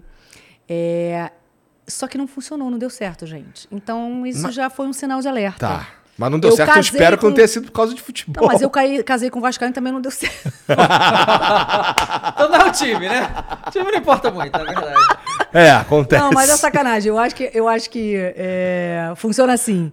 O cara vem e fala assim, pô, e aí, e tal, sei que, qual é o teu time? O cara fala Flamengo, eu já falo, pô, e aí? Tranquilo? Beleza? Pô, prazer aí te conhecer. Mas ó, Entendi. quando o time tá ruim, que a situação tá difícil, que é o Não caso tem isso, uma isso aí que cria caráter no torcedor, entendeu? Que sabe torcer com o time sofrendo, que foi a gente a vida inteira, da, da- até pouco tempo. Que assim, a gente nasceu ali no, no pior período do Flamengo, né? Que foi pós-Zico, né? Mas peraí, mas vamos lá. Eu gostaria de fazer essa pergunta, então vamos Ah. inverter aqui. É, eu sei que o momento não é bom pro Flamengo. É, vocês Não, acham que o momento vocês... é bom pro Vasco. O Flamengo tá muito bem. Eu estou falando do Flamengo Ok. no momento! É, se a gente for comparar com 2008, estamos num momento excelente, maneiro. Deixa eu- 2008, não, Posso fazer a 2007. pergunta? Vai, Obrigada. Então, é, a pergunta é a seguinte: é porque eu, eu, eu fico vendo isso, e como eu falo de todos os clubes, né? ah, vocês criaram, talvez ficaram mal acostumados com a era do, do, do JJ e ganha sempre. Vocês acham que aí o torcedor fica mais. Porque assim, quanto mais você ganha, quanto mais você recebe, né, como torcedor, pô, meu time é, tá ganhando, meu time tá bem, a tua cobrança aumenta. E você fala, pô, não admito. É um pouco o que acontece com a torcida do Corinthians e o que acontece com a torcida do Flamengo. Não admito, porque, pô, a minha torcida é, tá acostumada a ganhar, meu time é grande. Isso acontece com todos os times grandes. Mas vocês acham que a cobrança da torcida piorou porque veio de uma era Jorge Jesus e de repente o, time não começou bem esse ano o campeonato? Ó, eu acho que tem, eu acho que tem muita gente viúva da, daquele time de 2019. Tem muita gente viúva especificamente do, do Jorge Jesus, certo? Mas, cara, é. Eu e muitos flamenguistas que eu conheço, a gente foi forjado ali na década de 2000. Que aquilo ali foi, caralho, era brigar pra não cair todo ano, né? Então, assim, é, esse pico, assim, quando a gente vê ali 2016 querendo subir, não sei o quê, e tendo uma crescente, é, é, eu me sinto, na verdade, coroado por um trabalho que começou bem antes. Então, assim, e eu também entendo que é natural, cara, no Brasil, onde a gente tem um campeonato brasileiro que é extremamente competitivo, tem time pra caralho ali, que tá sempre brigando, tá sempre. Assim, não tem uma sequência de campeões brasileiros, sempre, não é sempre o Flamengo campeão brasileiro, não é sempre o Corinthians, não é sempre o Santos, é assim, é, é- é muito heterogêneo. É, eu entendo que é natural oscilar, sabe? É natural, fase de jogador, tudo isso é natural. A cobrança, ela, ela, eu sinto que algumas vezes ela é meio, Não, é- não é nem desproporcional, mas ela é meio infundada. Sabe, assim, é, é- No meu caso, teve esse lance aí, por exemplo, do JJ agora que falou, ah, não, teve- supostamente teria dito que ele tava esperando um- uma, um convite até o dia 20, não sei o quê. Os meus amigos portugueses dizem que não, que ele não vem mesmo. Então, não, ele fechou com o Fenerbahçe já. é, ele já não, fechou. então, mas nessa época, Ah, nessa época, os, tá. os portugueses falam pra mim assim: não, esquece, não vai mesmo. É, porque assim, é, o, que, o que aconteceu com isso daí, se ele viesse, eu ia ficar meio chateado, pra ser sincero. Porque assim, não pelo trabalho dele. Eu acho que seria maneiro uma volta dele, mas precisa ser de outro jeito. E- é, é, a situação que foi criada pro time, uma crise ali que foi criada aqui fora e influenciando o time assim, pô, atrapalha o Paulo Souza lá. Sim. Que assim, você pode gostar ou não dele, mas isso, tudo isso daí só serve pra atrapalhar. Só serve É, pra e a cultura do dele. futebol é aquela, perdeu três, pô, tira o Isso, cara. perdeu três. Como Tira o cara. se fosse resolver, porque daqui a alguns anos o mesmo cara volta e ele é Pois ótimo. É, pois é, é. Que- que raciocínio Cara, eu, é esse? Eu, acho assim, eu acho que a questão da cobrança. Não, eu, eu não tenho certeza se a cobrança aumentou, não, mas o que aumentou, sem dúvida, é o nível de exigência. É. Porque, assim, é incabível. Assim, é, eu tô dizendo que quer dizer, é inimaginável pra torcida do Flamengo hoje imaginar que o Flamengo não se classifica pra Libertadores. Tipo assim, isso é impossível. Nem, nem, nem passa na cabeça do, do flamenguista hoje isso, sabe? É, o Flamengo quer ser campeão de qualquer jeito e a torcida do Flamengo é cobra, cobra e corneta muito, assim. Você vê, vai ver o jogo. Qualquer jogo do Flamengo do- o- na- nas redes sociais, né, durante o, o, o jogo, é uma coisa. Cara, o cara erra um passo e fala, não presta, sai do Flamengo. É uma coisa louca, assim. Então, mas é porque você sobe o sarrafo e cria um grau de exigência muito mais alto pelo que você veio de feito, você veio fazendo de campanha anteriormente, Ah, certo? nessa última Libertadores, por exemplo, que, que culminou na saída do Renato Gaúcho, porra, o cara tinha um aproveitamento de 75%, e se você for olhar ali. Você gostava do Renato Gaúcho? Cara, ó, Como treinador do. quando ele chegou, é, teve ali, de fato, uma mudança de, de atitude do time. Porque eu Ma- sempre achei que ele falava a língua dos jogadores. Eu falei, cara, esse cara vai dar certo. Eu Ah, também achava. esse- eu- o que acontece, sabe o que pareceu no Real Gaúcho? Foi quando ele, ele teve aquela derrota terrível contra o Atlético Que Paranaense. ele falou que ia sair. É, que ele pediu pra sair. Que ele, ali mostrou pra mim, eu acho, que o Renato não tinha o preparo emocional que ele precisava ter pra ser o técnico do Flamengo, sabe? Então, mas aí 01 pede pra sair, porque se você entra num negócio daquele, você já sabe É, onde mas, você é, está mas eu entrando. acho que ele não, não tá preparado pra aquilo, cara. Porque foi uma pressão que parece que desmontou ele. Porque no início, pô, o Flamengo. destru- Cara, a, a campanha do mata-mata do Flamengo Libertadores passado foi a melhor da, da história. Era só goleada, passou o carro em todo mundo, sabe? E aí, afinal, a- afinal, tipo. Na, na escalação já tinha problema, sabe? Você via ele ali do lado. Na, na entrevista que ele deu antes de entrar no campo, você viu o cara acabado já, nem tinha começado o jogo, sabe? É, na verdade, falta. é, Às, vezes eu acho que falta um pouco de inteligência emocional pra É. você administrar aquilo ali. Por exemplo, imagina eu à frente da Vasco TV com o Vasco na Série B e a gente sabia que o Vasco não ia subir no ano passado. Eu comecei a, a- a- Assim, eu tinha um discurso que sempre era: você tem que acreditar, o torcedor, é a união, não sei o quê, porque vamos juntos, vamos levantar nosso time. É, e assim, a gente bateu lá naquele primeiro ano, meu primeiro ano de Vasco TV, um milhão de inscritos no canal. Era um canal que, pô, só vivia de vídeo gravado, um, tinha um- algumas transmissões. Então, assim, foi um trabalho legal que a gente fez ali. Só que o torcedor, vem cá, tá maluca? Tá rindo de quê? Não podia nem fazer uma brincadeira com o Donizete, alguma coisa assim, aquelas coisas de índio popó que ele gosta de falar, aquela história maluca dele. Não podia porque o torcedor, porra, tá rindo de quê? Tá feliz com o quê? É. Aí eu já falei de Tá cara, errado. corta, eu falei assim, corta a música, não vai ter mais atração musical aqui. Sim, mas gente, desculpa, eu não entro em campo. Eu não entro em campo pra jogar. En- Então assim, eu tenho que estar aqui à frente de uma TV exaltando o meu clube de coração, mas eu não tenho como fazer, não tenho como subir o Vasco. Então, assim, o torcedor, às vezes, ele não consegue alcançar. Eu entendo essa raiva que o torcedor tem, tipo, essa cobrança que ele tem, porque ele está habituado, né? Todos os times grandes, né, que têm uma história, eles se habituaram ali a ganhar, a, a- a ter títulos, colecionar títulos. tá Então, por ali, não sei o quê. é, e aí o torcedor começa a ser maltratado, né? Quando ele começa a não ganhar, não conquistar, não Aham. jogar bem e ficar ali como você. Nessa época que você falou aí, acho que foi ano 2000, por aí assim. Cara, eu escutava em uma época que o Flamengo não tava bem. E eu tava. Em 2000 você tava soltando fogos. Não, eu tava, não, eu tava na, na. É, 2000 foi a era, era maravilhosa. Mas, aliás, que benção. É, podia voltar, né? Saudade. É, mas teve um período que eu, logo que eu entrei na, no Sport TV, eu senti uma mudança muito grande Quando eu saí da Globo News, que era um público mais educado, mais tranquilo, e o torcedor, quando eu entrei no Sport TV, o torcedor botava o dedo na minha Torcedor cara. é maluco, né, torcedor? Pô, teve uma vez que minha mãe falou: o que, que é isso? O cara veio na rua, me abordou. Você tá falando mal do meu time? Eu falei, qual é o teu time? Aí ele, Flamengo. Eu falei, qual é a posição na tabela? Ah, tá na zona de rebaixamento. E você quer que eu invente?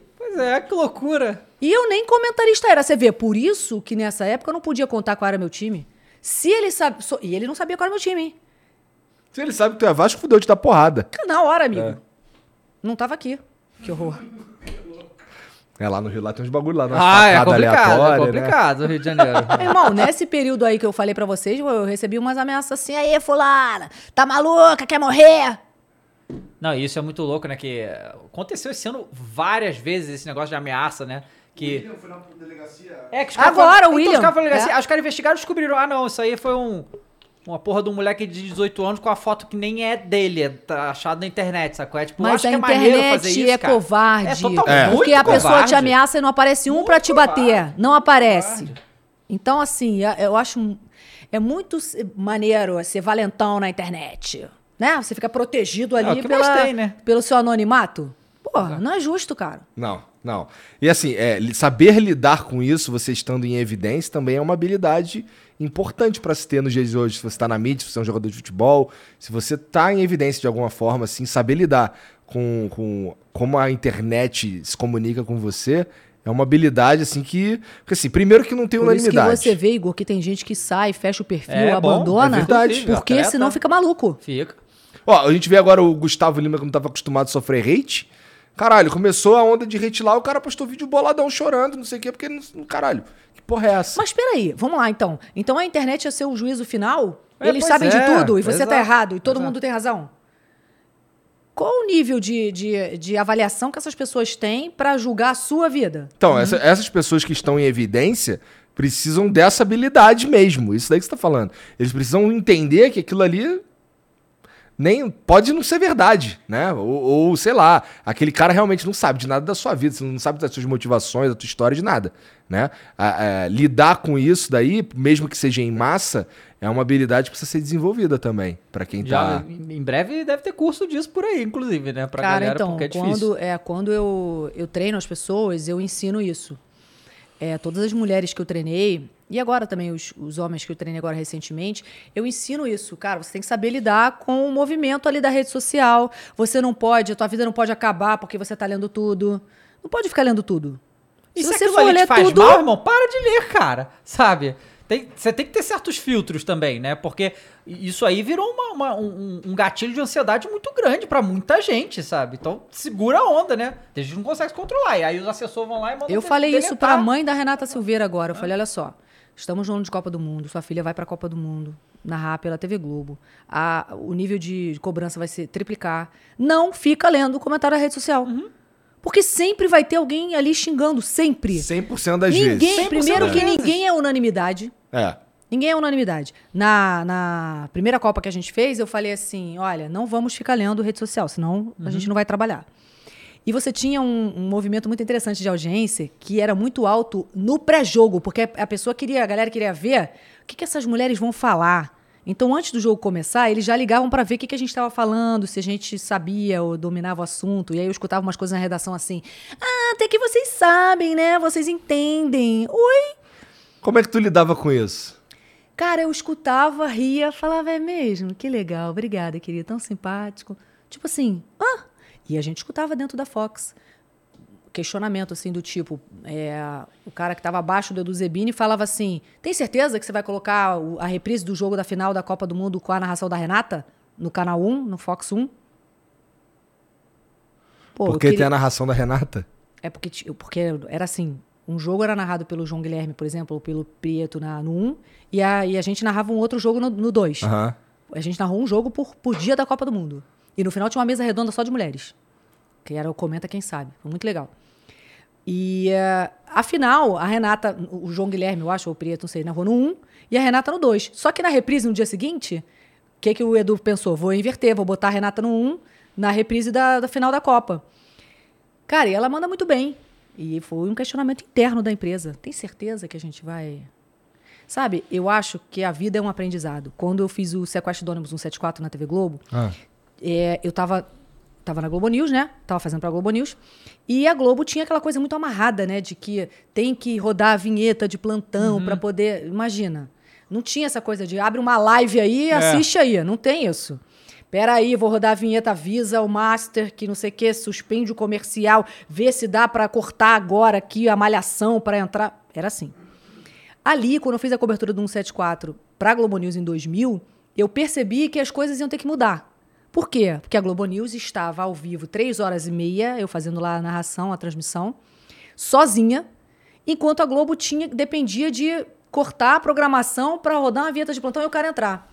Então, ali você corria o risco de ter um cara sendo com a cabeça explodida lá É. né, no meio do no meio da Jardim Botânico.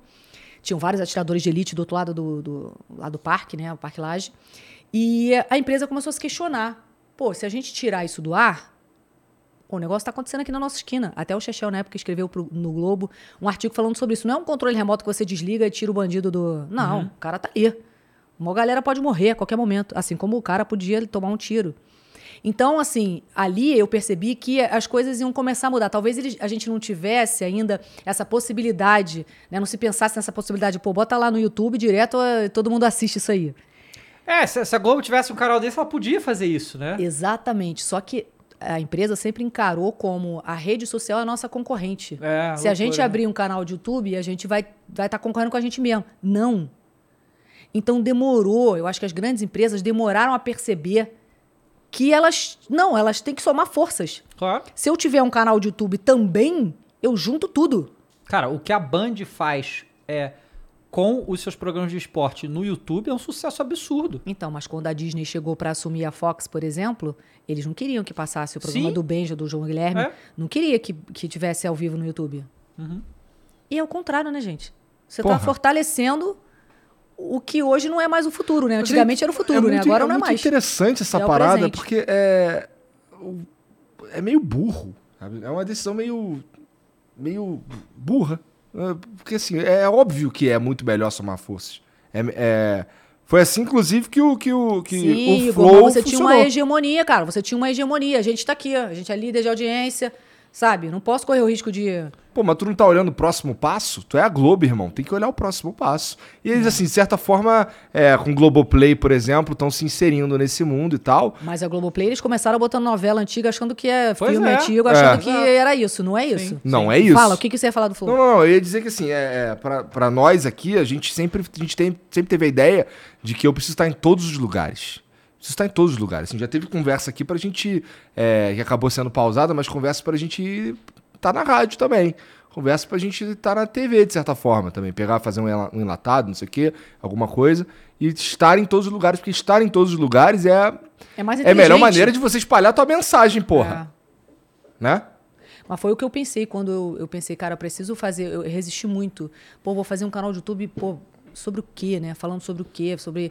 E assim, tem várias ideias. E essa ideia que eu tive agora de, de fazer um negócio que não existe ainda e que vai ajudar muita gente, que vai mexer com a, com a galera. é, eu demorei pra, pra me encorajar pra fazer, pra falar, porra, vamos, vamos é, colocar no ar e, e- e dane-se. Deixa julgar, deixa alguém ver. Aham. Porque senão também, se você não faz e não começa, Ah, meu como é que tem- você ia saber? Tem Pois é. tanta coisa que as pessoas só querem começar quando ela tiver absolutamente perfeita, com todas as certezas, e essas coisas nunca vêm ao mundo. Poderia ter sido um troço muito foda. É, e é louco Né? que assim, a gente, é, é, a gente começou faz muito tempo, então não tinha esse conceito mais profissionalizado na internet, né? Então tudo sempre foi. na minha- eu, meu, eu cresci na internet, tudo desde o início foi tentativa e erro. Sabe? Eu pensava, o negócio vamos fazer. Fez, deu, não deu, vamos pra próxima, faz de novo, faz melhor e vai. Né? Mas você tinha ali um espaço para experimentar. É, Numa exato. televisão tem 300 compromissos comerciais. Sim, sim, não pode não tem, isso. Uhum. não. A gente perdeu a audiência aqui. Agora como é que eu vou justificar? E agora o cara quer pagar mais barato porque o horário não tem tanta audiência. Pô, a rede social, gente, é uma benção. É, pois é. A, re- a internet ela veio para desconstruir a televisão e, e é um aprendizado, porque assim, a primeira vez que eu vi, por exemplo, o Whindersson Nunes sem camisa, num quarto de hotel, sem iluminação, com uma GoPro, falei, cara, é realmente tudo que eu aprendi. Vou precisar estudar um pouco mais aqui. Não cheguei no limite, né? Mas é, isso daí E é a como nossa... é que você explica o que, que viraliza? Não tem uma Não explicação. tem, não, Não tem. Não tem. Tipo, acorda, Pedrinho. Pois é, não tem. Tem, assim, O Pedrinho acho tá até agora tentando entender. Beijo, Pedrinho. Né? que-. Tipo, hã? Cara, você, Tá maluco? você, você saiu da Globo pra ir pra Fox? Ou foi... Ah, então. Ah. É, eu, eu fiz muito tempo Sport TV News, aí fiz estar na área, aí eu fui mãe, aí eu saí do ar pra ser mãe. É, e aí, quando eu voltei, eu voltei já pra fazer projetos especiais. Eu selecionei a Bárbara Coelho pra fazer a minha licença maternidade na, no Tá Na Área. E aí, quando eu voltei, eles me fizeram uma proposta. Pô, você quer voltar pro Sport TV News? Porque assim, o Sport TV News sempre foi a minha grande paixão, eu sempre me identifiquei muito com... Só que eu tinha dois bebês recém-nascidos, Ah, gêmeos. gêmeos, né? Gêmeos. Pô, pra eu voltar pra noite não, não dava. Aí eu falei, e foi um risco que eu corri, porque eu falei, não. Eu disse não. Eu disse não pra, tipo, o Jornal Nacional da- do Sport TV na época. E aí eu falei, cara, eu gosto de desafios, eu gosto de me reinventar. Então deixa eu criar. E aí eu fiquei assim, sem um programa de linha. E ali eu criei as melhores campanhas. Então vinha a, a seleção, eh, ia jogar a Olimpíada 2016 no Rio e tinha, tinha passado, tínhamos passado pelo 7 a 1 Aí eu pensei, cara, como é que vai ser pro torcedor brasileiro? O Brasil vai jogar de novo no Brasil. Vai ser uma M, né? Que a gente veio do 7 a 1 todo mundo trau- traumatizado. Aí eu tive uma ideia. Eu apresento os eventos da CBF, então tenho um ótimo relacionamento lá. Virei, pro Marco Paulo Del Nero, falei, Marco, olha só, tô preocupada, hein? Vai ter um negócio aí do uh, Olimpíada, o Sport TV vai transmitir em 16 canais, a gente precisa fazer uma campanha aí, que a galera tá meio pé da vida com o Brasil. Ah, o que, que você sugere, Vanessa? Eu falei, cara, eu tive uma ideia aqui. O que, que você acha? Você me libera a seleção toda pra me dar uma entrevista? Eu vou gravar com os jogadores vivos da Copa de 70. E aí, na época, até o Capita era vivo. Então, gravei Pelé, Capita, é, Rivelino e Jairzinho. Esses caras, na época deles, eles, pô, ficavam ali no radinho, esperando ser convocado, eles viviam aquilo ali. Hoje não, essa geração, pô, se eu trabalhar pra ir jogar na- no Real Madrid, não interessa onde eu vou jogar aqui no Brasil, se eu for convocado pra seleção tá ótimo, se não for também tá ótimo. É outro raciocínio, né? Então eu falei, cara, deixa eu gravar com eles, eles vão mandar o recado deles, e aí era uma mensagem super bonita em que o Pelé falava, poxa, é, quando eu conquistei a primeira Copa, não sei o que lá, ele chorava e falava do pai dele, blá blá blá. Cada um contava a sua história de vida com a seleção. E isso assim, imaginei na casa do Pelé, três câmeras, é, grua e o caramba, quatro, trilho, colorização, 15 pessoas na equipe, era super caro. Eu já estava fazendo uma coisa que era muito cara para a empresa na época. E aí eu gravei, gravei com cada um deles separadamente e coloquei os meninos. Aí tive que convencer o Dunga Dunga, libera a seleção aí, ele, Vanessa. Esses garotos têm media training, eles não vão se emocionar. Como é que você vai arrancar aí um- uma isso. emoção do Gabigol, do Neymar? Eu falei, irmão, olha só, não sou eu que vou falar. Era uma campanha que eu não aparecia. Eu, eu botei lá, eu entrevistei, por isso que eu falo que eu gosto de entrevistar, porque eu arranco a alma da pessoa. Aí eu falei assim: eu vou, eu vou entrevistar eles, né, esses quatro da, da Copa de 70, e eles vão mandar um recado. Então, imagina, os meninos, todos do lado de fora esperando para entrar. Vanessa, mas o que, que tem nessa sala aí? Aí eu botei uma cadeira, uma iluminação só naquela cadeira. Isso era um amistoso da seleção lá em Vitória, e eu fui lá gravar com eles. Todos eles na fila do lado de fora esperando para entrar. E eu rodava o VT, então para cada um, por exemplo, o Pelé falava pro, pro Neymar, Gabigol, é, o Capita falava pro Gabigol e assim por diante. Gabriel Jesus e tal. E aí eu falei assim, cara, vocês vão assistir um depoimento. E botava eles sentados e gravava a reação deles. Então, o Pelé contava a história dele, Jairzinho, nananã, e no final. Então você estava ali de espectador vendo o cara contar a história dele. No final, eles falavam assim: agora, quem continua a contar essa história é você. Aí o cara, caraca, eu faço parte dessa elite que é pentacampeã do mundo. Porra, eu sou o Gabigol, eu sou, o, sei lá, o Neymar, eu sou o, é, o Gabriel Jesus. E Porra, até então medalha de ouro a gente não tinha, não né? tinha, era. Era a campanha para. E aí já era um modelo que a gente tinha de tentar fazer um jornalismo, é, um marketing de, de, de, de conteúdo, né? Não era. Eu podia gravar uma chamada. Assista no Sport TV em 16 canais, a Olimpíadas 2016. Não. Eu criei essas peças, que aí o Galvão quis colocar primeiro no Bem Amigos. Eu falei, cara, vamos fazer isso. É que acontecia, o Pelé falava no final, pô, ganha essa medalha aí, a única que eu não tenho, não sei o que, conquista pra mim isso aí. Pô, aí chorava o Neymar, chorava o Gabigol, chorava todo mundo, né? Foi em- extremamente emocionante, porra, vou dar meu sangue, porque aí o cara lembra da história dele, como, o que, que ele sofreu pra chegar até ali. E ali ele começou, não a valorizar mais a camisa da seleção, mas ele, ele ouviu a história de um cara que, porra, rezava todo dia para ser convocado para representar a seleção brasileira. Era uma outra época, não ganhava milhões, né?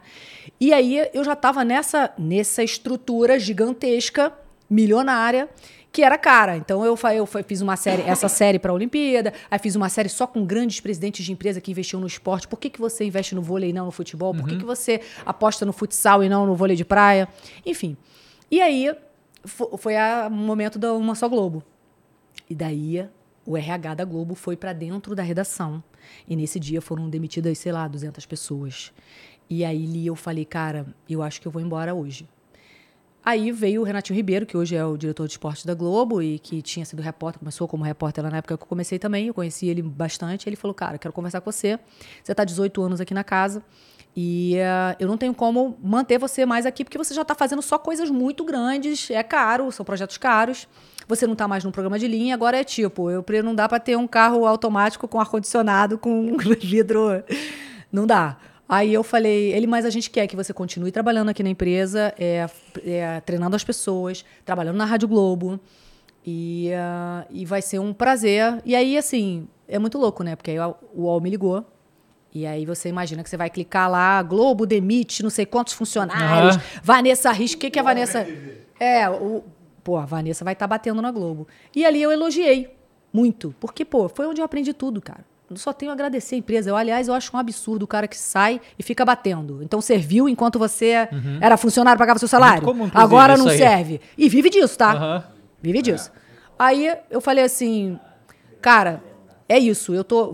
Vai ser um, um novo processo pra mim, vai ser de, de novo, eu vou, vou me reinventar e tal, não sei o quê. Vou continuar treinando as pessoas e tal. Tô muito feliz, nananã. Aí nisso, recebo uma mensagem de Robertinho Marinho, que era o chefe do esporte na época. É, em nome da família Marinho, eu queria te agradecer pelos anos de casa, que você tá aqui e tal, não sei o quê.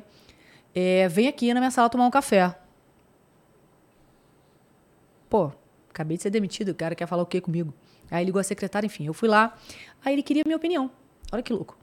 Fala aí, o que, que você acha dessas mudanças que a gente está fazendo? Porque aí tava, tinha acabado de chegar ele com o, o Poli e o Renatinho Ribeiro para chefiar o esporte da, da Globo Sport TV. Falei, cara, eu concordo com isso, com isso, isso acho que podia fazer assim, essa. Dei minha opinião sincera, porque, pô, eu tava ali há 18 anos, né? Então, é, é, e o Robertinho vinha, de- ele, ele não tava ali acompanhando há anos a empresa, né? Ele morava fora, estudava fora, não tava ali no dia a dia, né? E, e ele conversou muito comigo, ele falou, cara, meu pai, eu já era amiga dele, né? Ele falou, cara, meu pai tá me preparando para eu ser o substituto, ele- eles vão se aposentar, os meus tios vão se aposentar e tal. Então eles estão preparando os filhos, ele, o Paulo. Eu falei, tá bom.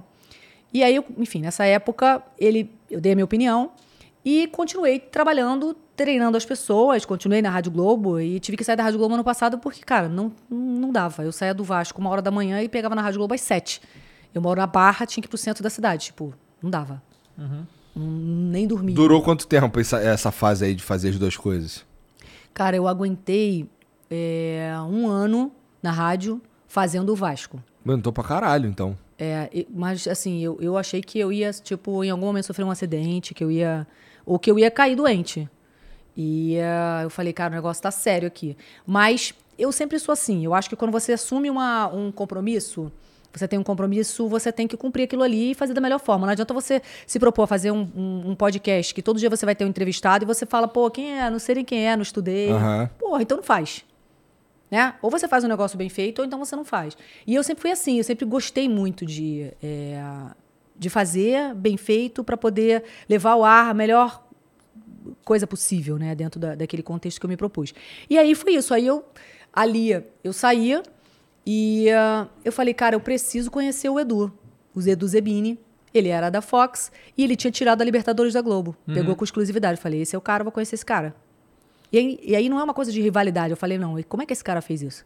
E aí eu mandei um. Olha o LinkedIn aí. LinkedIn, oi Edu, não, não conhecia, tá?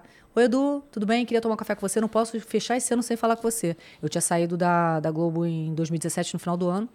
Aí ele vem. Aí no carnaval, o UOL já estava, mais uma vez, publicando que eu estava tava sendo é, contratada para poder fazer o Narra Quem Sabe nessa situação aí que eu tive que dizer como seria, que não precisava mandar foto de corpo inteiro, nada daquilo, enfim. Aham.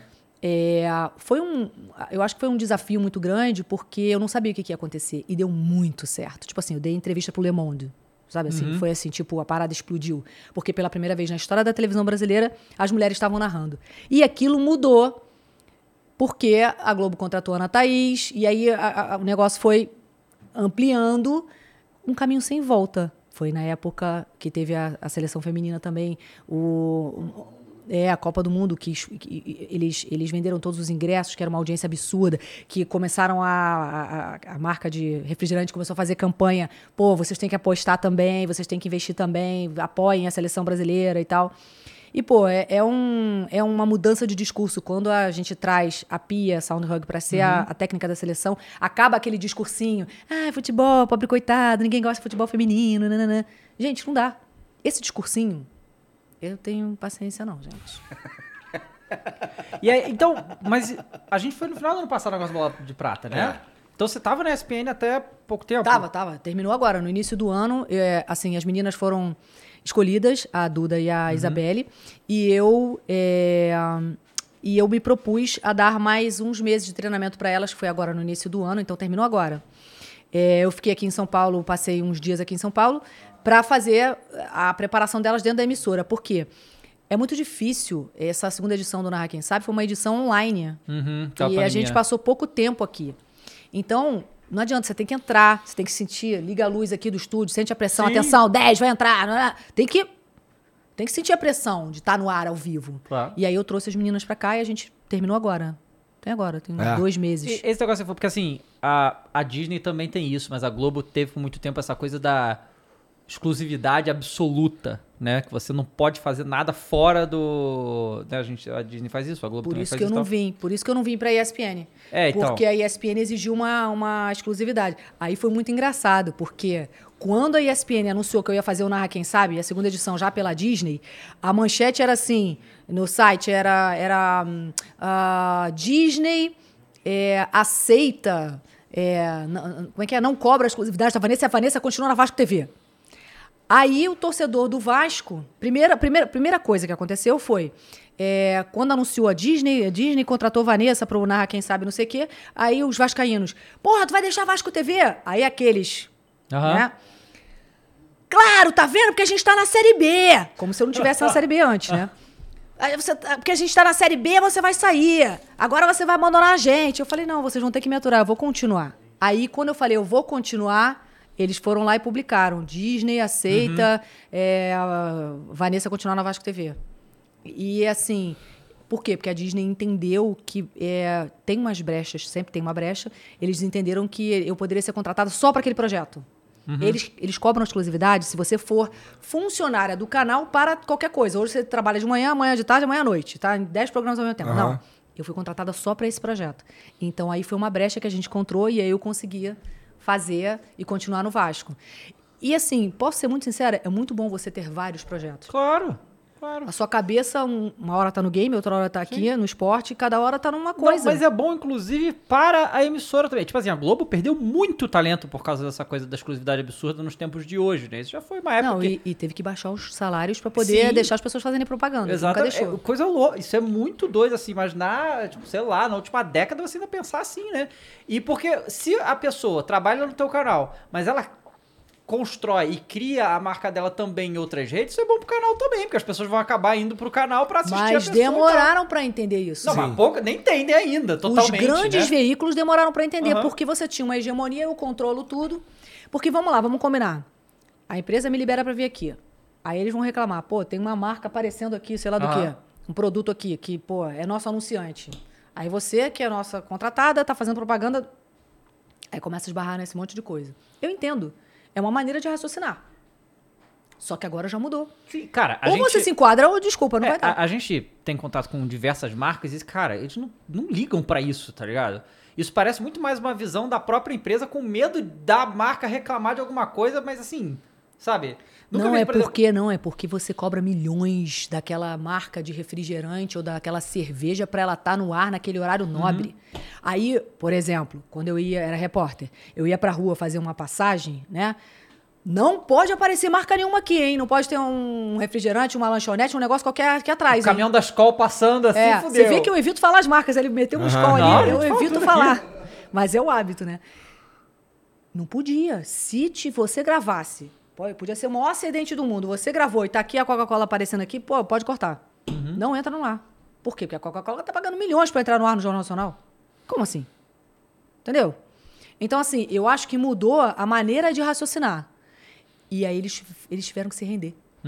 Não teve jeito, E né? aí demoraram muito pra fazer isso e, e sofreram, né, nessa transição aí, que ainda tá devagar, sinceramente, né? É que eu acho que foi o seguinte, por exemplo, o Armando Nogueira, quando criou o esporte lá na Globo, eles entenderam que o esporte era jornalismo e não entretenimento. Então, por isso que nós, jornalistas de esporte, nunca pudemos fazer propaganda. Porque qual era o raciocínio? Se eu sou uma apresentadora de um telejornal e eh, sou garota propaganda de um banco e esse banco patrocina a seleção brasileira, um exemplo, de vôlei, e aí esse banco vai lá e retira o patrocínio e a- o time vai acabar, eu vou ter que dar essa notícia. Só que eu sou a garota propaganda, eu vou dizer assim, o banco onde eu trabalho, que eu sou garota propaganda, acabou com a seleção de vôlei porque, porra, tirou o patrocínio e eles não têm como sobreviver? Era uma parada incompatível, realmente, tem razão. o time do Bernardinho quase acabou. O time do Bernardinho, é isso aí. É isso aí. É exatamente isso. Um bagulho que eu achei. Eu não sei como tá agora, porque assim, é. é- eu quase não assisto TV. Mas, pô, era interessante ver a Globo chamando o Red Bull Bragantino de Bragantino. Eu não falava Red Bull Não falava Bragantino Red- nunca. Cara, não falava. É. RBB, o, o estádio, os estádios que tem marca no nome, não falavam o nome. Eles mudaram agora na Neoquímica Arena. Aí, Foi a primeira vez que o Globo falou. aí imagina quando eu comecei Os a treinar. times, cara, o Rexona, É. o, eles falavam Rio de Janeiro, louco, mudava o nome do time, tá ligado? Não, e a Bizarro. gente tinha que, e tinha uma cartilha para você. Vamos chamar isso aqui de quê? Aham. Vai ser RBR, vai ser sei lá o quê. A gente também tinha que. Claro. Eles tinham que determinar isso, né? É, é extremamente controlado. Então, assim, por isso que eu falo, quando você sai e você cai nesse mundo, é como se você tivesse, sei lá, gente. Tá se sentindo livre. É, você foi. Saiu da, de uma. Não vou dizer que é uma prisão, porque eu aprendi muito lá, foi maravilhoso, mas você, de repente, entra num bloco de carnaval, todo mundo pelado, assim, um negócio meio louco, assim, tipo, o que, que é isso? Que mundo é esse? Entendeu? Uma, uma- um- um- Pô, todo mundo pelado? Nossa, aqui é muito mais legal. Olha que eu tô me controlando pra não falar nenhuma besteira, só preocupada, assim, ai meu Deus, não posso falar nenhuma besteira. já passou essa fase, já passou. Agora, agora você tá na internet. É, Olha isso aí. Caraca, isso. isso Quando é que estreia lá o teu. o teu, o teu- Então, a gente está trabalhando para. são, duas, são duas coisas diferentes, né? Um, eu vou antecipar aqui para galera. Um, eu vou ter influenciadores dos principais clubes do Rio. Então, eu juntei essas pessoas e a gente vai fazer uma grande eh, miscelânea, que vai ser muito legal. E Todo vai- mundo pelado, pá. é, vai brincando. ser, vai ser divertido. Vai ser bem divertido. E o outro é uma coisa, é assim, que é o meu expertise, eu já faço há muito tempo e é, eu, eu tô começando a fazer os pilotos para ver como eu vou conseguir viabilizar isso. E vai mexer com a galera na internet, assim, vai mexer com muita gente e eu vou ajudar muita gente com, com essa, essa, essa proposta. A ideia, esse primeiro, né, que é essa, essa, essa mesa com os influenciadores do Rio de Janeiro, a gente deve fazer, já começando já no- no- nos próximos, acho que imagino que agora nesse mês de, de junho a gente já comece, meio de junho, por aí assim. O outro talvez acho que demore um pouquinho mais. Então, é, eu tô naquele período de realmente de pilotos, de estudo, é, aceitando todas as observações possíveis e dicas. Então, assim, eu vim aqui e falei, cara, olha a iluminação, olha o estúdio, nananã, já estou aqui pensando mil coisas. E, e, e é um desafio, assim, eu estou muito animada, estou muito querendo, vai ser esse, esse essa segunda ideia, vou, vou depender muito dos internautas, assim, da galera que é, vai participar, então, assim, vai ser muito engraçado. E eu tenho essa veia, sabe? Eu tenho esses dois lados, assim. Eu tenho um lado muito Globo News e um lado muito popular, assim, que eu me amarro e que eu consigo viajar dentro desse ambiente. Ai, não posso falar, gente. Muito ruim. Tô aqui enrolando. enrolando. então vamos mudar de assunto, né? eu tô enrolando, mas eu tô animada, assim. O canal vem bem em breve, assim. Imagino que esse mês já. E a galera tá, tá bem animada. É... E assim, cara, estar aqui é um, é um prazer. Quero, muito dizer isso pra vocês. Eu assisto vocês. E eu fico ali observando, porque eu tenho essa coisa né, de observar como é que um fala, o outro fala, os jeitos, assim, vocês se complementam. Vocês é, conseguem deixar as pessoas à vontade aqui. Mas essa bola me irrita um pouco. Eu Mas falei, então eu pensei assim, proposta, né? eu peço ou não pra trocar a bola? Posso te fazer uma pergunta então? Pode. Qual foi a situação que o Zico mais te irritou dentro de campo? Caraca, várias vezes, né, cara? Todo fim de semana. Porra, várias vezes, cara. Todas as vezes que ele fazia aqueles gols humilhantes. Todas as vezes, cara, que fazia. Porque era uma coisa assim. Você tinha uma, uma- um Roberto Dinamite de um lado, dois gigantes. E um Zico do outro, cara. Então, assim. Ah, então vamos falar de. Vamos falar de uns tempos assim mais modernos, assim. Não precisa nem ser muito moderno, não. Pode ser mais ou menos ali Petkovic, né? 2001, né? É. Não tem um outro assunto? Então é, tá bom. É, não, não falo de Edmundo, não. Odeio esse cara. Conversei com ele. Ed, um beijo, querido. Não, um abraço, Edmundo. Pô, tu sabe que eu te Mas odeio, mas que é no amor. ele? Porque ele, porque ele, porque ele esculachou meu Flamengo, pô. Falei pra ele, quando ele veio aqui, eu falei, caralho, tu sabe como eu te odiei, cara, tanto Eu tempo. vi, eu vi a entrevista. Cara, então, o Edmundo, ele consegue. é, eu trabalhei com ele na, na ESPN. E, é, enfim, ele é muito amigo, teve lá no aniversário dos meus filhos. O Edmundo, ele é exatamente como ele, ele era como jogador. É um negócio assim bizarro. Ele ainda hoje, na pelada dele, ele discute tudo igual, gente. Maneiro, eu acho isso maneiro. Eu acho que quanto mais o cara se mantém é, fiel à sua própria essência, à sua própria alma, eu, mais, eu gosto mais desse cara.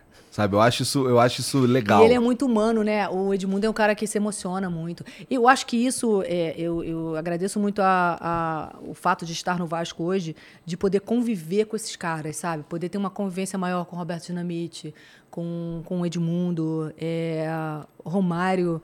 Nossa, é um negócio muito louco. Você, de repente, está diante daqueles caras. Você, às vezes, você recebe alguém no estúdio, um, um, um sócio, torcedor, uma coisa assim, o cara vem de outra cidade, nunca foi a São Januário. O cara não consegue se conter. Ele fica ali sentado vendo né, um Roberto Dinamite sentado, um Donizete, o cara fica ali, ele não consegue nem falar. Pessoas que sentam ali choram. E outra, também ver os jogadores chegarem no Vasco, e muitos moraram ali em cima, né? Porque em cima do estúdio da Vasco TV é a pousada lá do Almirante, onde os meninos da base moram. Muitos moraram ali. Então o cara senta ali, ele passa o filme na cabeça É. dele, porra, eu morei aqui. Uhum. E como é interessante o futebol transforma vidas, né? Com Pra caralho. Eu, pra caralho. eu vi a entrevista do. Eu tava estudando para essa entrevista com o Zé, e o Zé, eu acho que ele contou aqui para vocês que a mãe dele é que fez muita força para ele.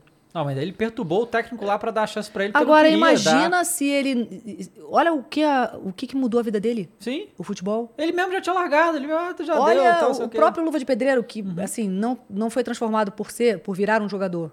Eu até perguntei, Mas o futebol ele, não, foi, um, foi, um, foi, um, foi um meio, né? Que ele encontrou pra criar o próprio conteúdo. Né? Então o futebol foi importante também, com certeza. É, então assim, eu acho que o futebol, ele transforma a vida das pessoas. E eh, eu falo que é um mundo feliz, né? Porque assim, o máximo que pode acontecer é tipo, caiu o alambrado, como foi lá, eu, eu cobri a queda do alambrado lá da, no Vasco naquela época, lá eu tava na Globo News.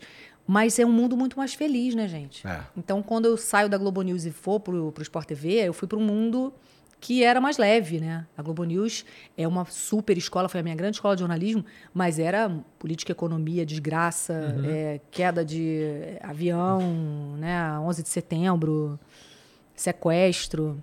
Eu gosto, gente. Eu gosto de estar metida nesses, nesses babados assim, Mas realmente sabe? é pesado, né? Quando dá M. É, porra, um 11 de setembro é brabo, É, né? Sabe o que, que eu acho assim? Eu entendi que você cria uma casca como jornalista, você cria uma casca para você não não porque senão você não consegue trabalhar. Imagina Uhum, claro. no dia que eu tive que anunciar os nomes das pessoas que morreram no avião da Chapecoense. Uhum. Eu cheguei umas 5 da manhã no Sport TV e o Fernando Saraiva estava lá e ele falou: Vanessa, essa é a lista. E eu com a experiência de Globo News, né? Que fica três horas no ar. Seguinte, teve um acidente, assim, assim, mas os já estão alguns feridos, já estão chegando ao hospital. Então, um não morreu, não morreu, não foi um acidente que morreu todo mundo. Então, o que, que você espera? Beleza, daqui a pouco vai. E a gente tinha a lista de quem estava no avião. Quando eu vi que eu conhecia todos aqueles jornalistas que estavam ali, tinha trabalhado com todos eles, falei, não, cara, mas, pô, já tem uns feridos chegando, essa galera vai vai ser encontrada.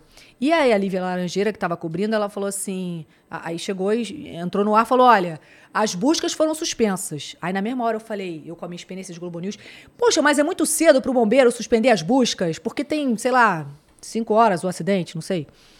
É, eles teriam que dar, sei lá, 24 horas para suspender as buscas, não sei o quê. Quer dizer, já sabiam que todos estavam mortos. E E assim, foi muito difícil ter Nossa, que falar o nome de cada um. E eu lembro, assim, que o Fernando Saraiva, é, quando a gente teve que começar a anunciar, eles encheram tela com aquelas imagens dos feridos chegando no hospital e a gente foi lendo os nomes dos jornalistas. E eu vi que o, o Fernando deu aquela empacada assim, meu amigo Vitorino Sherman. Aí eu apertei o braço dele assim, tipo assim, vambora, a gente vai chegar até o final. Porque ali era a nossa missão.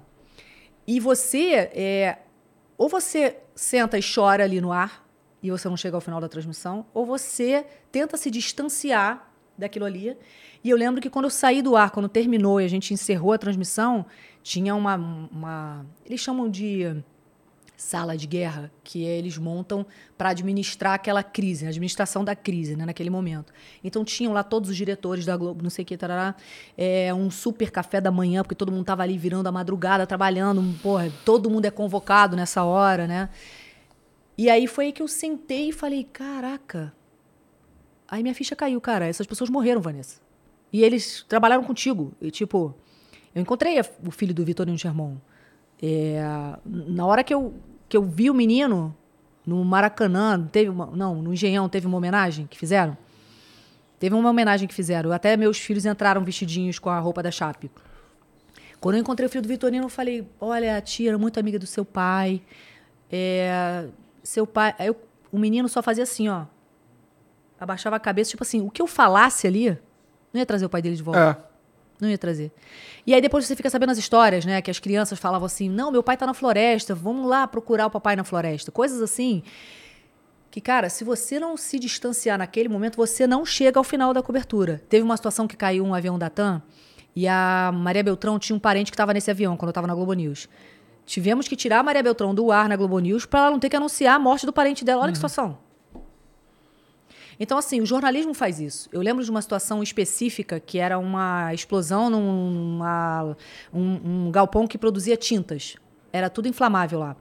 E quando eu cheguei, é, você pergunta, né? E aí, quantas pessoas tinham aqui? Quantas morreram? Quem era? O que, que aconteceu? Aí o cara, tá vendo aquele montinho de cinza? Era o Zezinho, aquele ali era o Antônio, aquele ali era. o- Caralho. Ai, aquilo dá um. E aí você entende que para você trabalhar com jornalismo, você tem que. Ou você cria um distanciamento ou você não fica. Você vai embora. Você vai Claro. embora. Imagina eu fazendo o sequestro do ônibus 174, o, o marido da Geisa, que era a passageira do ônibus, que o bandido fica o tempo inteiro com a arma na boca dela, que é aquela foto principal, assim, da cobertura. Ele estava na geradora, no caminhão de transmissão, vendo a mulher dele com a arma na boca. Então, assim, é muito doído. Depois eu fui fazer Faustão para conversar com as crianças que eram alunas. Ela, ela tinha um grupinho de alunas lá na, alunos lá na, na Rocinha. Pô, foi horrível. As crianças choravam, sabe? E, e você falar, pô, e, e eu tive que dar. Fiz a cobertura até o final, fui pro hospital. A menina foi pro hospital e eu dei a notícia de que ela tinha morrido. Depois a notícia que o Sandro foi morreu também, porque o Sandro foi sufocado pelos policiais. Então, assim, ou você cria um distanciamento, ou você não fica nem um dia, você vai embora no primeiro dia. É muito. Você cria uma casca. E, é- e- e isso, de alguma forma, eu acho que é, é muito sofrido. Então, quando você sai da- de uma cobertura assim e vai pro esporte, É, né? Muda pra caralho a tua vida, né, cara? muito mais leve, né, gente? É só torcedor xingando, é muito mais É, fácil. mais fácil, Olha que ela já passou, cara, esse torcedor vai... É verdade. Tá maluca? Quer morrer? É, aí pa- passa pra isso. Mas assim, gente, eu, eu acho assim que o esporte, é, ele tem tantas coisas boas que a gente fica observando e fica tentando aprender e ver quanto a vida das pessoas é transformada, que também tem esse outro lado humano. Que é, é que a gente não vê tanto, mas ele tem esse lado humano, né? O que seria da vida do, do Marcelo, do Vinícius Júnior, do Neymar e do, do Gabigol e, sei lá, do Nenê, se não fosse o futebol, né? É. O que seria da vida deles? Como seria a, do- a vida do Adriano? Olha, a vida do Adriano fez assim, gu. O imperador. Esse é o meu maior ídolo do futebol. Eu sei, por isso que eu falei. Tu vê que eu assisto vocês, né? Imperador. E, e, pô, Copa do Mundo. Então, Copa do Mundo, eu tô com um projeto com a Caras, então eu vim fazer essas, essas entrevistas pra Caras Tá. é, de Copa do Mundo. E, ah, e eu tô dentro da Claro, eu faço a Claro é, TV também, que também tem um, um projeto de Copa do Mundo lá em andamento. É, eu gostaria muito de ir à Copa, mas hoje eu sei que é milionário ir à Copa do Mundo. Então, assim, tem que ser um projeto muito bem, bem feito é, e trabalhar por projeto tem isso. Uhum. Quando você trabalha numa emissora, você fica ali. Será que eu vou esse ano? Nesse caso, não. Você faz um projeto e trabalha para, para ir. Eu gostaria de ir. Mas, gente, é muito caro. É um negócio, Caro. assim, bizarramente caro. É tipo, sei lá, 13 mil dólares, quatro noites. É, uma 25 coisa mil a passagem. É uma parada assim. Então estamos vendo aqui de viabilizar essa parada também. Também estamos querendo ir lá. Minha nossa vontade é ir pra, pra Copa lá, porque assim, essa é a primeira vez, apesar de já ter tido uma Copa no Brasil, é, eu não fui a nenhum jogo, eu não vivi aquilo ali. Sabe qual é? Então eu queria. Ia ser muito foda ir pra lá. Gostaria é, muito. tem isso, né? Quando você trabalha com esporte, você não. Você. Nem sempre você consegue assistir. Por exemplo, na Eurocopa, eu fiz a Eurocopa na Polônia. Eu conseguia, depois que eu- o jogo começava, como eu fazia os vivos da porta do estádio, eu conseguia entrar e ver o jogo. Então eu vi Balotelli jogando, pô, muito maneiro. Mas Copa do Mundo, por exemplo, a Copa aqui no Brasil, eu fiz da bola de vidro, que foi um estúdio que o Sport TV construiu lá na Ilha Fiscal. Pô, eu não vi. Eu não vi a Copa. Tipo, É. não- eu não conseguia ir. Eu até fui. Eu Como fui. é que tu se sentiu e não Eu no- consegui ir? Então, eu fui, o único jogo que eu fui, aí eu tive que ver a Alemanha subindo 7 a 1? lá. Não. Ah, não. Não, o 7x1 não. A Alemanha subindo. ah, Que eles fizeram. tipo, é, tipo um pódio, né, ali no- na escadaria. Porra, os caras passaram assim do meu lado, comemorando que raiva, cara. E o 7x1 eu ia, perdi o voo, e aí eu não consegui. Graças a Deus eu não Que fui bom. também. É. Porra, não fui. E aí eu tive que entrevistar o Fred, né? Nossa. Depois do 7x1. Cara, e, e tinham feito lá no, no, no Sport TV, pô, essa galera que trabalha com arte e tal, não sei o quê, botou um cone e botou a cara do, do, do Fred. Lembra que ele foi chamado de cone? Aham. Pô, por isso é que você tem que ter respeito pelo jogador, porque depois você vai entrevistar ele. Então, hora nenhuma, eu, eu me preocupei com isso. Pô, não posso chamar o cara de cone, não posso bater. Porque, primeiro, ele estava na casa dele, jogando no estádio dele, na casa dele. Deve ter sido muito mais humilhante. Aí depois ele me contou tudo isso, né? Pô, foi muito humilhante para ele. E, pô, eu vou entrevistar esse cara. Por isso que eu falo isso pros narradores, comentaristas, repórteres. Cara, tenha respeito pelo trabalho do outro. Não bate, não. Porque você bate e depois você, o cara não vai te dar entrevista. Ele não vai querer ir. Quantas vezes eu vi gente que não queria no programa do A, do B, do C, porque, porra, metiam um malho neles. E aí eu fui conversar com o Fred. Aí eu perguntei isso pra ele, cara, como é que você se sentiu? Ele falou, Vanessa, eu saía, fui pra fazenda com meu pai e me internei lá, tipo assim, ou foi pra fazenda, ou foi pros Estados Unidos, sei lá. Ele foi, ele saiu de circulação. Porque foi tão insuportável. E aí, eu acho que o Filipão, né, carregou aí uma, uma. Eu gostaria que ele resolvesse isso, psicologicamente falando. Aham. Porque, pô, deve ter sido muito duro, né? Com e ele carrega essa mágoa até hoje. Gente, mas imagina o Júlio César. É. E o pior é que, assim, é, esses caras, assim, se for conversar com esses caras, se eles forem um. é, se eles forem a um programa, sei lá, vai, na TV aí, de qualquer coisa de esporte, não tem como não falar disso, né? Pra eles deve ser uma barra fodida mesmo. Não tem como não falar dessa porra. E aí não tem assessor que segure, né? Olha, não vai falar sobre o 7x1. Não existe não, isso. não. Não, então. Não faz, não faz nem sentido, né? Porque, assim, é- a- infelizmente, tá atrelada a história do cara essa porra. Não, não tem como, né? É, mas aí tá. Aí você, Igor, apaga a história do cara vencedor até ali? Não. Porque- Não, entende? claro que não. Claro que não. Mas é isso que as pessoas têm que entender. Não pode você crucificar, aí agora o Júlio César virou um péssimo goleiro porque tava no 7x1. Pelo não, amor gente. de Deus, pô. Né? E, e, e, assim, quem eu sinto muito mesmo é o Filipão. Que eu acho que ele foi muito crucificado. Uhum. Muito. Não, não precisava, assim, tanto. É, mas o futebol é cruel, né? Pra caralho. Pra E, caralho. e- e- e o Twitter, né? O Twitter é uma rede assim. Vamos bater em quem? Carol Só com K, bate ali, aí! Só tem ódio ali. Só tem ódio. Sério, sabe como é que eu lido com o Twitter? Eu só publico assim. Hoje estarei nos estúdios do Flow. 15 horas. É assim. É, é isso aí. É, só vem, hoje tem Vasco. Eu não. Porque se eu expressar qualquer opinião, Sim, qualquer coisa. E mesmo assim, se eu falar bom dia, bom dia pra quem? Isso, exatamente. Não é assim? Tá feliz com o quê? Exatamente. Proibido ser feliz. Beijo, amigos do Twitter. É. Proibido ser feliz, né? Porra! Não, não tem aquele perfil, aquele perfil é maravilhoso. Qual? Se tá. É, ficar puto é pior. Ficar puto Gente, é isso. Sumiu! Ficar Né? puto é pior. É, exatamente. Então a internet é, é foda. Tem que saber lidar com essa porra, com certeza. Mas você, vocês.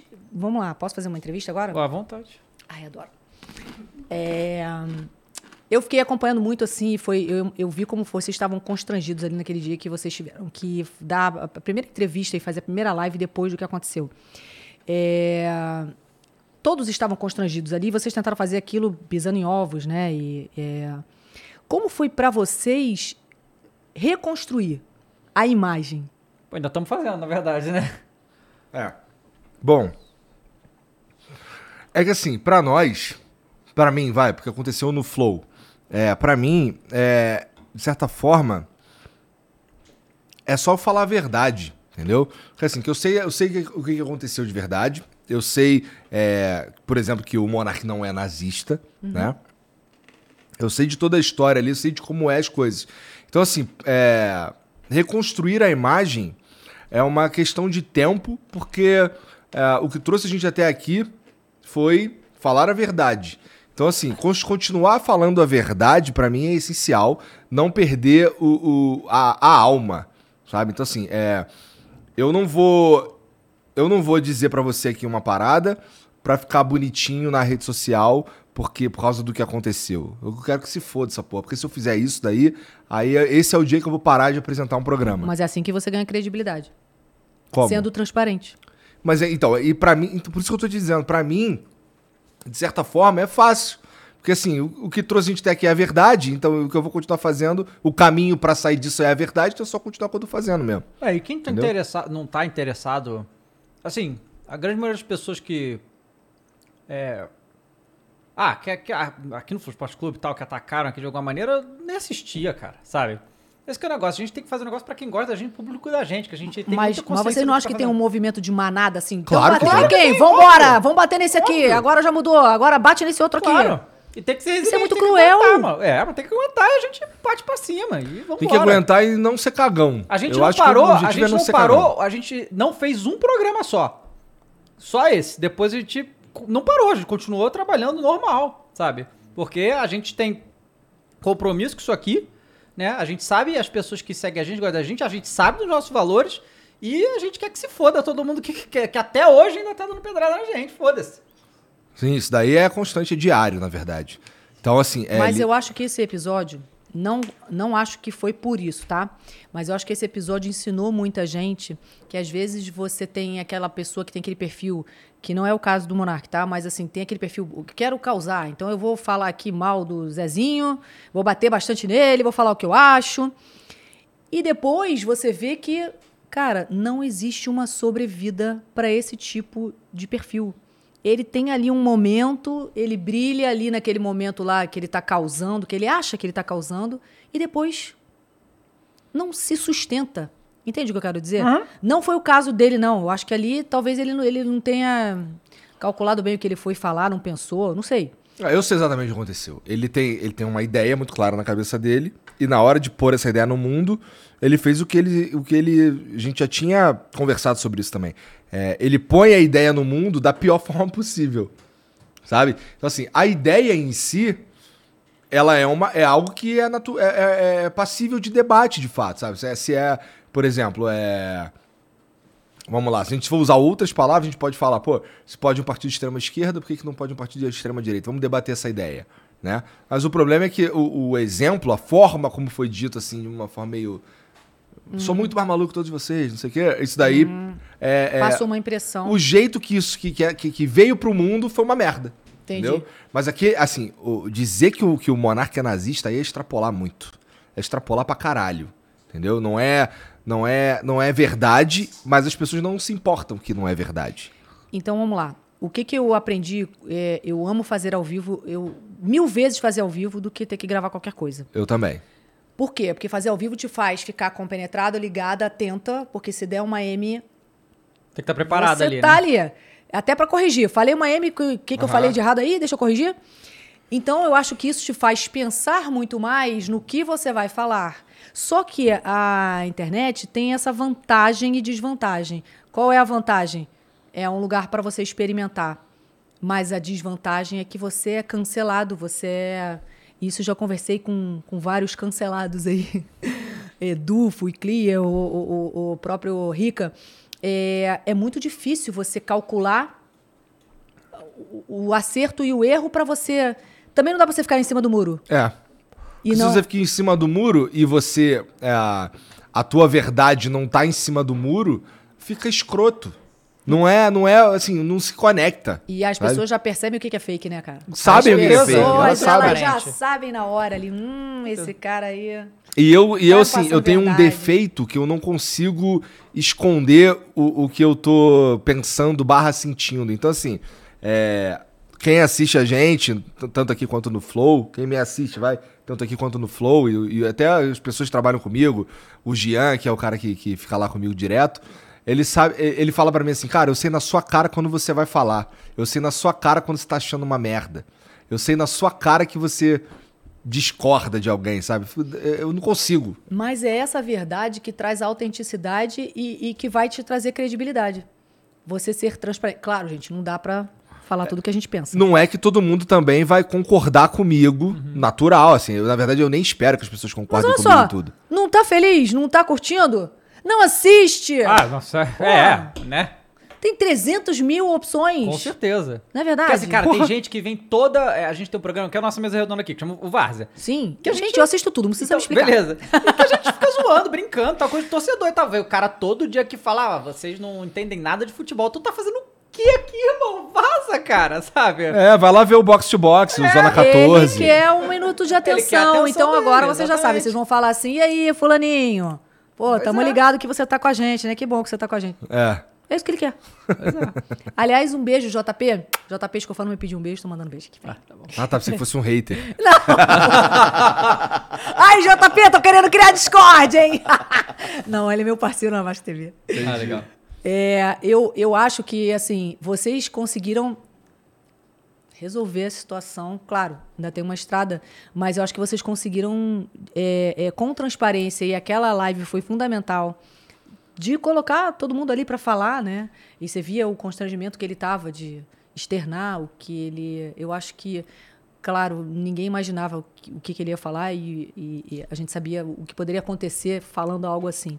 Mas eu acho que quando ele, ele não calculou, né? E aí ele e aí, eu acho que a internet é muito cruel nesse sentido.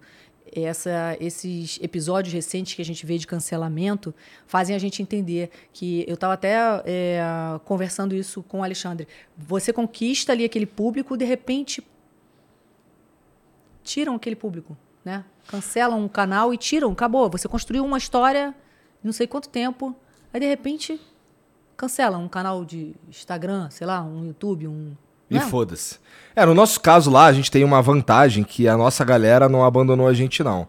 A nossa galera ficou com a gente. O que fudeu foi que é, uma parte vital do que estava sendo construído, que a gente estava construindo muita coisa, é, foi embora. Que era a galera que patrocinava.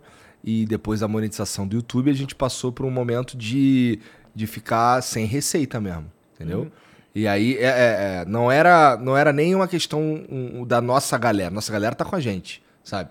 É, o problema foi que a gente, a gente tava. Passamos a, a ficar. O problema foi só grana. Sabe qual é? E claro, assim, a, a- quem tava cancelando a gente na internet era uma galera que nem assistia ou já não gostava mesmo. Sabe? Não tinha. A nossa galera não tava ali é, metendo o, o- metendo malho na gente. Porque eles, eles entendiam qual que era do, do, do que a gente tava fazendo. Mas é, esse, esse, esse movimento, assim, para destruir, eu, eu, assim, por mais que você não, talvez não goste, não fale algo assim, mas, por exemplo, a o, o G1 e o jornal o Globo estavam empenhados em me destruir. Empenhados, assim. Tem, tem episódios de, dos caras ligando pra cá pra saber se era verdade que o Monark tinha saído, não sei o quê, porque lá no contrato de distrato, é, no começo lá do contrato, ele ainda é sócio. Ele vai deixar de ser sócio no final do contrato. Os caras pegaram, leram o cabeçalho e queria soltar a matéria dizendo que tudo que a gente tá fazendo era mentira. Um cara do jornal o Globo. Uhum. Você tava, tava aqui dando uma entrevista mais cedo aqui e eu falei sobre isso. Cara, é. é Pra mim é muito claro que é uma campanha pra me destruir e foda-se. Entendeu? Não a verdade. é- que- Foda-se a verdade. Ô, Igor, quem faz sucesso incomoda, cara. Claro. Incomoda muito. Incomoda demais. Se. Eu acho que você deveria se espantar se ninguém tivesse falando sobre isso, ninguém tivesse batendo, ninguém tivesse condenando, ninguém tivesse. Não tivesse lá no, no, nos sites na primeira página. Aí você fala, pô, tem alguma coisa errada aí. Beijinho no ombro, querido. É. Ó, Me fudeu pra caralho, mas eles vão ter que me engolir. Exatamente. Cara, e eu acho que é o seguinte, as pessoas elas são respeitadas pelo que elas constroem. E a gente pode sim errar e, e reconhecer como foi ali. Ali foi um momento que vocês reconhecem que vocês erraram aí, o canal ali, quando você tem duas pessoas, ou três, e seja o que for. Você reconhece, ó, eu errei ali, naquele momento ali eu errei. E agora eu vou. Deixa eu. Me dá uma oportunidade aí de eu recomeçar, de eu Você me dá eu- oportunidade, não só para de encher meu saco. pois é, mas não para, bicho. É foda. Não, mas, é- mas olha só, as pessoas, elas sabem que elas também têm defeitos, que elas também erram, que ninguém é certinho, que ninguém é. É, só que a autenticidade, vê aquela repercussão que teve o dia que o Cristiano tirou a- a, Coca-Cola. a Coca-Cola da, da mesa? Ele foi extremamente autêntico ali. Eu não, bebo refrigerante, não gosto, desculpa. Aí você vai ser condenado pelos seus amigos, porque você tá numa rodinha lá, cansou de acontecer isso comigo. Tava numa rodinha lá da Globo, todo mundo fumando maconha. Não, gente, obrigada. Pô, fuma maconha de vocês aí. Desculpa, Sim. eu não, não preciso compactuar. Nada contra. Mas não é, pô, se não é verdade, se eu, se eu não quero, não, isso não sou eu, eu não vou entrar nessa pira só porque pra parecer cool, não sei o quê. Foda-se essa merda. É isso. E eu acho que a internet tem isso, essa, essa autenticidade. Eu queria, posso te fazer uma pergunta? Como você vê essa, essa, esse mundo paralelo que se cria nos games, em que você não está ali vivenciando o dia a dia e você tem um número altíssimo de meninos que acabam se suicidando e tem casos seríssimos de, de realmente ter que trabalhar essa coisa no psicológico. Eu falo isso porque os meus filhos amam games, os meus filhos estão começando a jogar, essa é uma preocupação que eu tenho. Então, é, eu, eu acho assim que realmente isso. Porque quan- quando eu era menor, né, é, a gente não tinha o mundo dos jogos online, certo? Os jogos eles tinham início, meio e fim. E os jogos não eram longos que nem são hoje. Hoje em dia, os jogos que a galera joga muito, eles são infinitos, né? Eles são multiplayers online e não- simplesmente não acaba, né? Então isso é outra, o- outra coisa. Eu cresci nesse mundo onde os jogos tinham início, meio e fim. Tanto que hoje os que eu mais jogo são esses ainda, porque ainda tem esses jogos também. É, eu acho que isso é uma situação da nova geração, né? Que como que os pais têm que lidar com isso. Né? eu tenho o meu treinador, ele tem essa situação com os filhos dele também, que são viciados no Fortnite, assim, do, do celular, sabe? E ele, ele bota. Ele eu bota proibi uma época o Luca de Não, jogar. pois é, porque o moleque ficava até de madrugada jogando, aí tinha que acordar pra pra escola no dia seguinte, acordava todo zoado e tal. Você tem que ter limitações, como eu acho que qualquer coisa. Não, não é videogame, tipo, Mas- não vai ficar vendo TV até 5 horas da manhã, Mas sabe o entendeu? que, que me assustou? O dia que eu passei numa Blitz, meu filho falou, essa é uma R15, não sei das quantas, não sei o que. Eu... Oi? Ah, é, os jogos têm armas, né? Não, mas ele sabe. Ele com 5 anos, ele sabia o nome da arma. É alguma coisa errada. É, então assim, é aquele negócio. Aí, Você- isso, aí isso me preocupou, entendeu? Porque assim, jogos tem faixa etária, todos. Que nem filmes, que nem TV. Então, assim, a gente tem que observar, né? Você tem que saber o que você. O que seu E- filho, o que você acha que seu filho deve. E aí eu ou não e entendi, e aí eu entendi que era o momento de explicar. De explicar que aquilo ali é um game, que é na Sim, vida real aquela claro. arma mata mesmo. É. E que ele tava vendo o policial ali, que se o policial atirasse, ele ia morrer. Não era um, um joguinho que daqui a pouco começa de novo e você ganha uma nova vida. É, porque esse é o Né? negócio. Por exemplo, eu, eu joguei videogame a vida inteira, então eu tenho conhecimento de tudo quanto é jogo. Ah, os pais da geração mais antiga, que não, não tem esse hábito, o garoto tá jogando um, um jogo, tem lá o nome do jogo, você não sabe o que, que é, entendeu?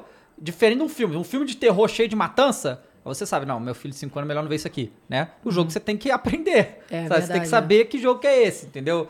E isso é- hoje em dia na internet é muito fácil, sabe? Tipo, ah, eu quero jogo tal. Aí você olha lá e vê o, o que que é, entendeu? Porque os jogos eles têm as faixas etárias as coisas. Porque assim, jogo, hoje, que já foi uma época, quando eu era menor, era mais voltado para público mais jovem.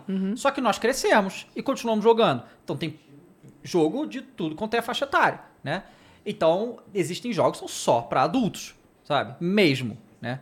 É, coisa, coisa que, assim, uma criança nem iria compreender o nível de história de certos jogos porque é muito adulto, entende? E Você tem que conhecer aquilo ali. Mas, mas engraçado, num primeiro momento a minha reação foi essa de meu Deus, não quero meu filho nesse ambiente.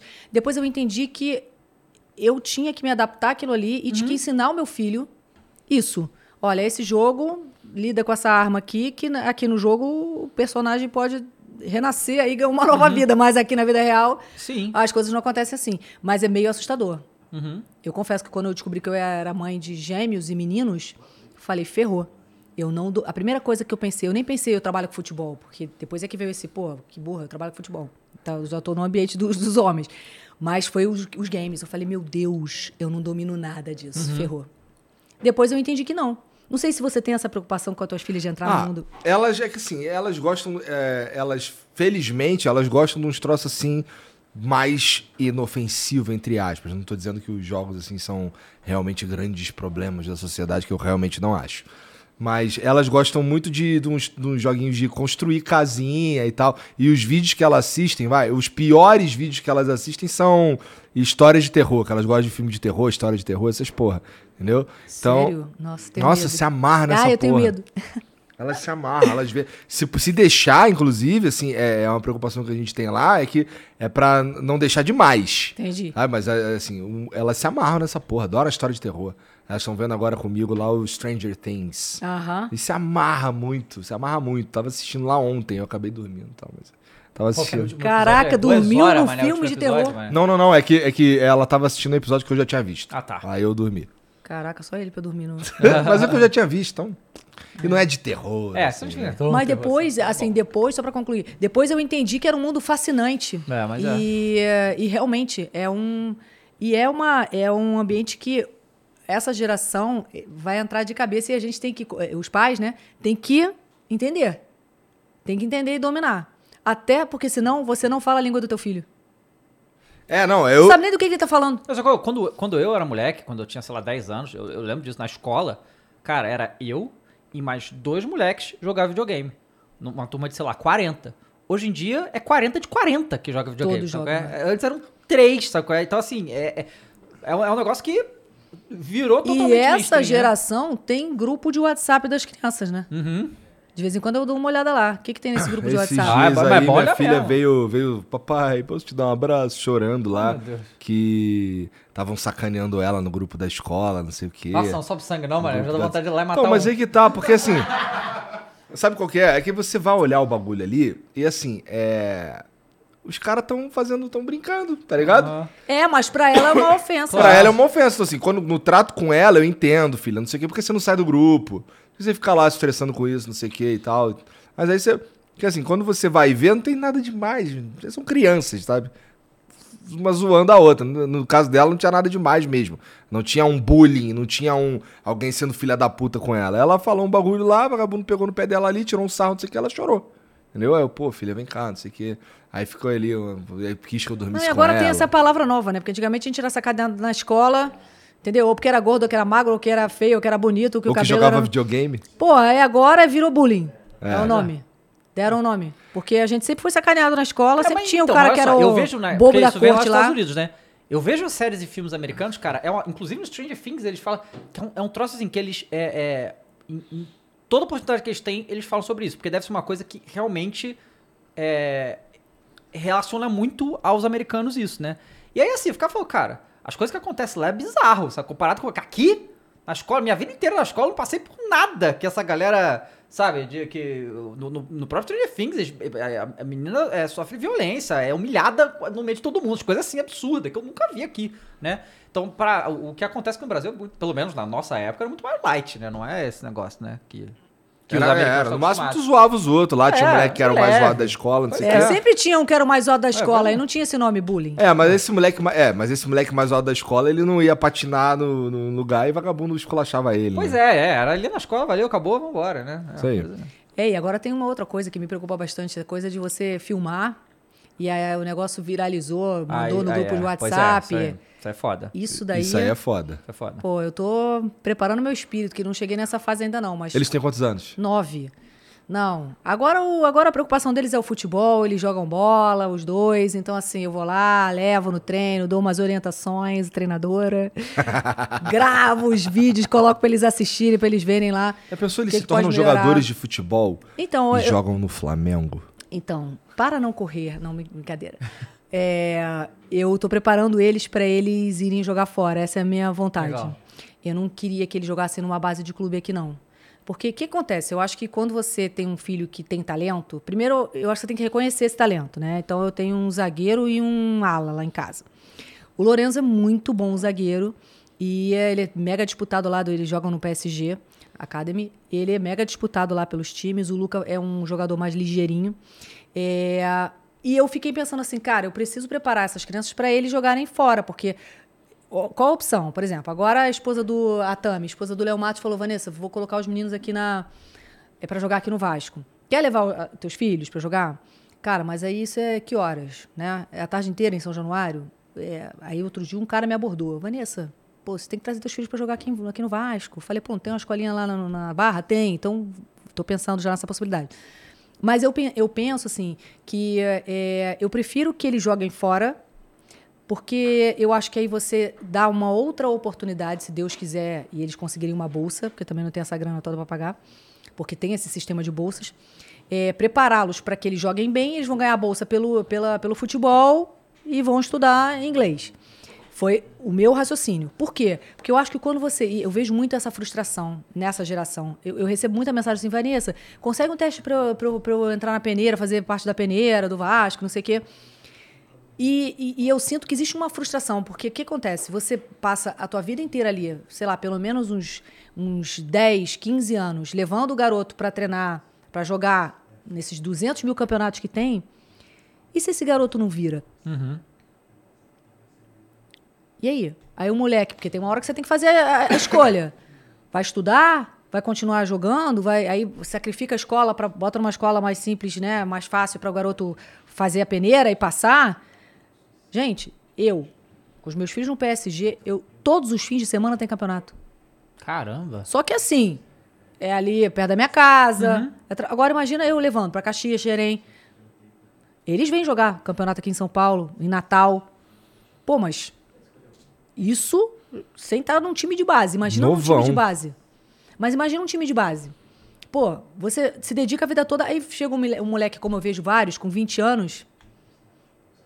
Não deu certo, e aí? Não foi Mas Mas é, precisa, preparo, né? precisa Não estar tem- preparado. Precisa Exatamente. estar preparado. Precisa- A vida tá, tem, que tá, tem que ter um, um outro caminho, tem que ter um É, plano B. Pode ser que eu mude de ideia, mas essa coisa me preocupa. Eu não quero deixar de dar essa oportunidade para eles. E aí eu conversava muito assim, que os filhos do, do Castan, do Léo Matos, jogavam lá, é, do Diego, jogavam lá na, na- no PSG ou nos campeonatos que os meus filhos jogavam. Então eu sempre conversei com eles sobre isso, né? Como é que eles enxergam. Só que os jogadores, eles vêm de outra forma, né? Eles acham que tem que botar o garoto no... E realmente eu concordo, que agora, claro, ele sabe mais do que eu nisso, né? Que tem que botar num- num- numa escolinha de, é, de futsal, que aí você aprende os dribles curtos ali, para que a criança ganhe, uma agilidade. E tem que participar desses campeonatos. Só que, cara, é um negócio eu falo que, pô, os moleques jogam no Parque dos Príncipes, chega lá, dá de cara com um time de base, irmão. É outra realidade. Já toma logo um carrinho, uma banda. Pois é. O quê? E o Lourenço é uma criança que é, ele é um zagueirão, assim. De vez em quando ele dá umas bandas nos moleques eu falo, pô, quem é a mãe dessa criança? Tipo assim, vergonha. Mas eu não posso deixar ele perder essa oportunidade de jogar. Entendeu? Ele tem que jogar. O moleque é bom. O Luca, o Luca tem uma outra característica, ele é mais é, rápido e mais estressado, mais. Aí chegou ontem, me ligou, ô mãe, tomei um tapa na cara. Aí eu falei, meu filho, mas, pô, esse menino joga contigo há tanto tempo, conversa com ele. Ô mãe, você acha que eu vou conversar? Eu tomei um tapa na cara, eu tenho que dar outro, mãe. Que conversar o quê? Aí fica aquela rivalidade da, da- assim, da mulher lidando com o homem, né? Eu não posso também dizer pro meu filho, toma um tapa na cara e finge que tá tudo bem e Ah, tenta é. conversar. Não. Tem que ter uma reação. Ali na hora, então. É verdade. esse mundo é, me ensina muito, sabe? Esse mundo do esporte. Uhum. Eu aprendo pra caramba. Se deixar, eu vou ficar fazendo a entrevista com vocês, hein? maneiro, maneiro. Ô, Mon- Monstrinho, tem uma. Tem mensagem pra nós aí? Temos. Tem nada. Ó, Então, o- cadê? Eu quero ter o prazer de ouvir tua voz, cara. O delegado mandou aqui pra vocês. Salve, salve, Sabe o que é delegado? Vanessa, Não parabéns sabe o que. por... Peraí, peraí, peraí, peraí, irmão. Pera, não. Ah, delegado o quê? O delegado trabalha aqui com a gente. Sabe o que, que ele é o delegado? Sabe o que, que ele é o delegado? Por quê? Eu não, ele é o delegado porque ele prendeu o pau no cu, pô. Meu Deus do céu. Piadinha de quem? Piadinha que surgiu onde? No pânico lá com o carioca. Próxima! É, Cara, o isso é a cara do carioca. Marvel, né? Gente, eu podia ter saído daqui sem ouvir isso. Vai. Ele falou, Vanessa, parabéns por sempre desempenhar um trabalho incrível por onde passou. Sua palestra na Uniswan de Bom Sucesso foi uma das melhores que eu já assisti até hoje. Você é incrível, S2. Caralho, aí, ganhou até um coraçãozinho do, do delegada. Obrigada, obrigada, obrigada. Fico feliz. Eu adoro ir nas universidades e conversar com os alunos. Eu acho que eu aprendo. São perguntas muito interessantes que às vezes a gente nem imagina a curiosidade que as pessoas têm. Eu amo ensinar, amo compartilhar conhecimento. Para mim, compartilhar conhecimento é você perpetuar o seu trabalho. Então, se hoje eu tenho 30 pessoas que estão no ar, nos principais players que eu que treinei, pô, é meu trabalho perpetuado. Porra, é legal pra caralho. Deve, tu deve olhar pros caras e sentir orgulho. Pô, né? muito, cara, muito, muito, muito. Eu, eu, eu recentemente encontrei a Renata, o Pedrinho, a Fernanda. Eu sempre falo, cara, muito maneiro te ver e, e- e lembrar, né, como é que essa pessoa. Como é que ela era, né? Como é que ela começou, quais as dificuldades que teve e a determinação que cada um tem para poder chegar, porque é aquilo, você você ensina, você abre até abre as portas, mas você não faz a pessoa caminhar. Ela caminha sozinha, Sim, né? com certeza. É, o João Gabi mandou. Olha eu aqui, Vanessa. Queria parabenizá-la. Sou seu fã. Além de baita jornalista, entre parênteses, colega de profissão, ainda temos os mesmos gostos de parque de diversões e montanha-russa. Quando vai sair o canal? E sobre o projeto, a ideia do livro, ainda está, ainda está vivo? Quando vai lançar? João, ele me manda mensagem todos os dias. E ele sempre pergunta a cor do meu esmalte. Beijo, João! Cara, vou, eu tô, eu, eu quero sim, é, tenho o projeto do livro, sim. Eu dei uma paradinha para poder focar no canal. Eu imagino que o canal é, esteja no ar do meio do mês de junho para frente. É, eu acredito que mais pro final do mês de junho. Entendi, é, tu falou. É, pra perguntar a cor do teu esmalte? Acho que, é, pergunta. acho que é uma desculpa pra falar contigo. Não, né? ele sempre pergunta a cor do meu esmalte. Sempre, É? sempre, sempre, sempre. E sabe que às vezes eu- tenho, eu tenho uns malucos, né? Tem uns Ah. caras que são tarados por pé, que querem foto do meu pé, que eh, tem um mercado, né? Que eu nem sabia. Tem. esse Você mercado tem. que é caro, é uma coisa cara. As pessoas vendem as fotos.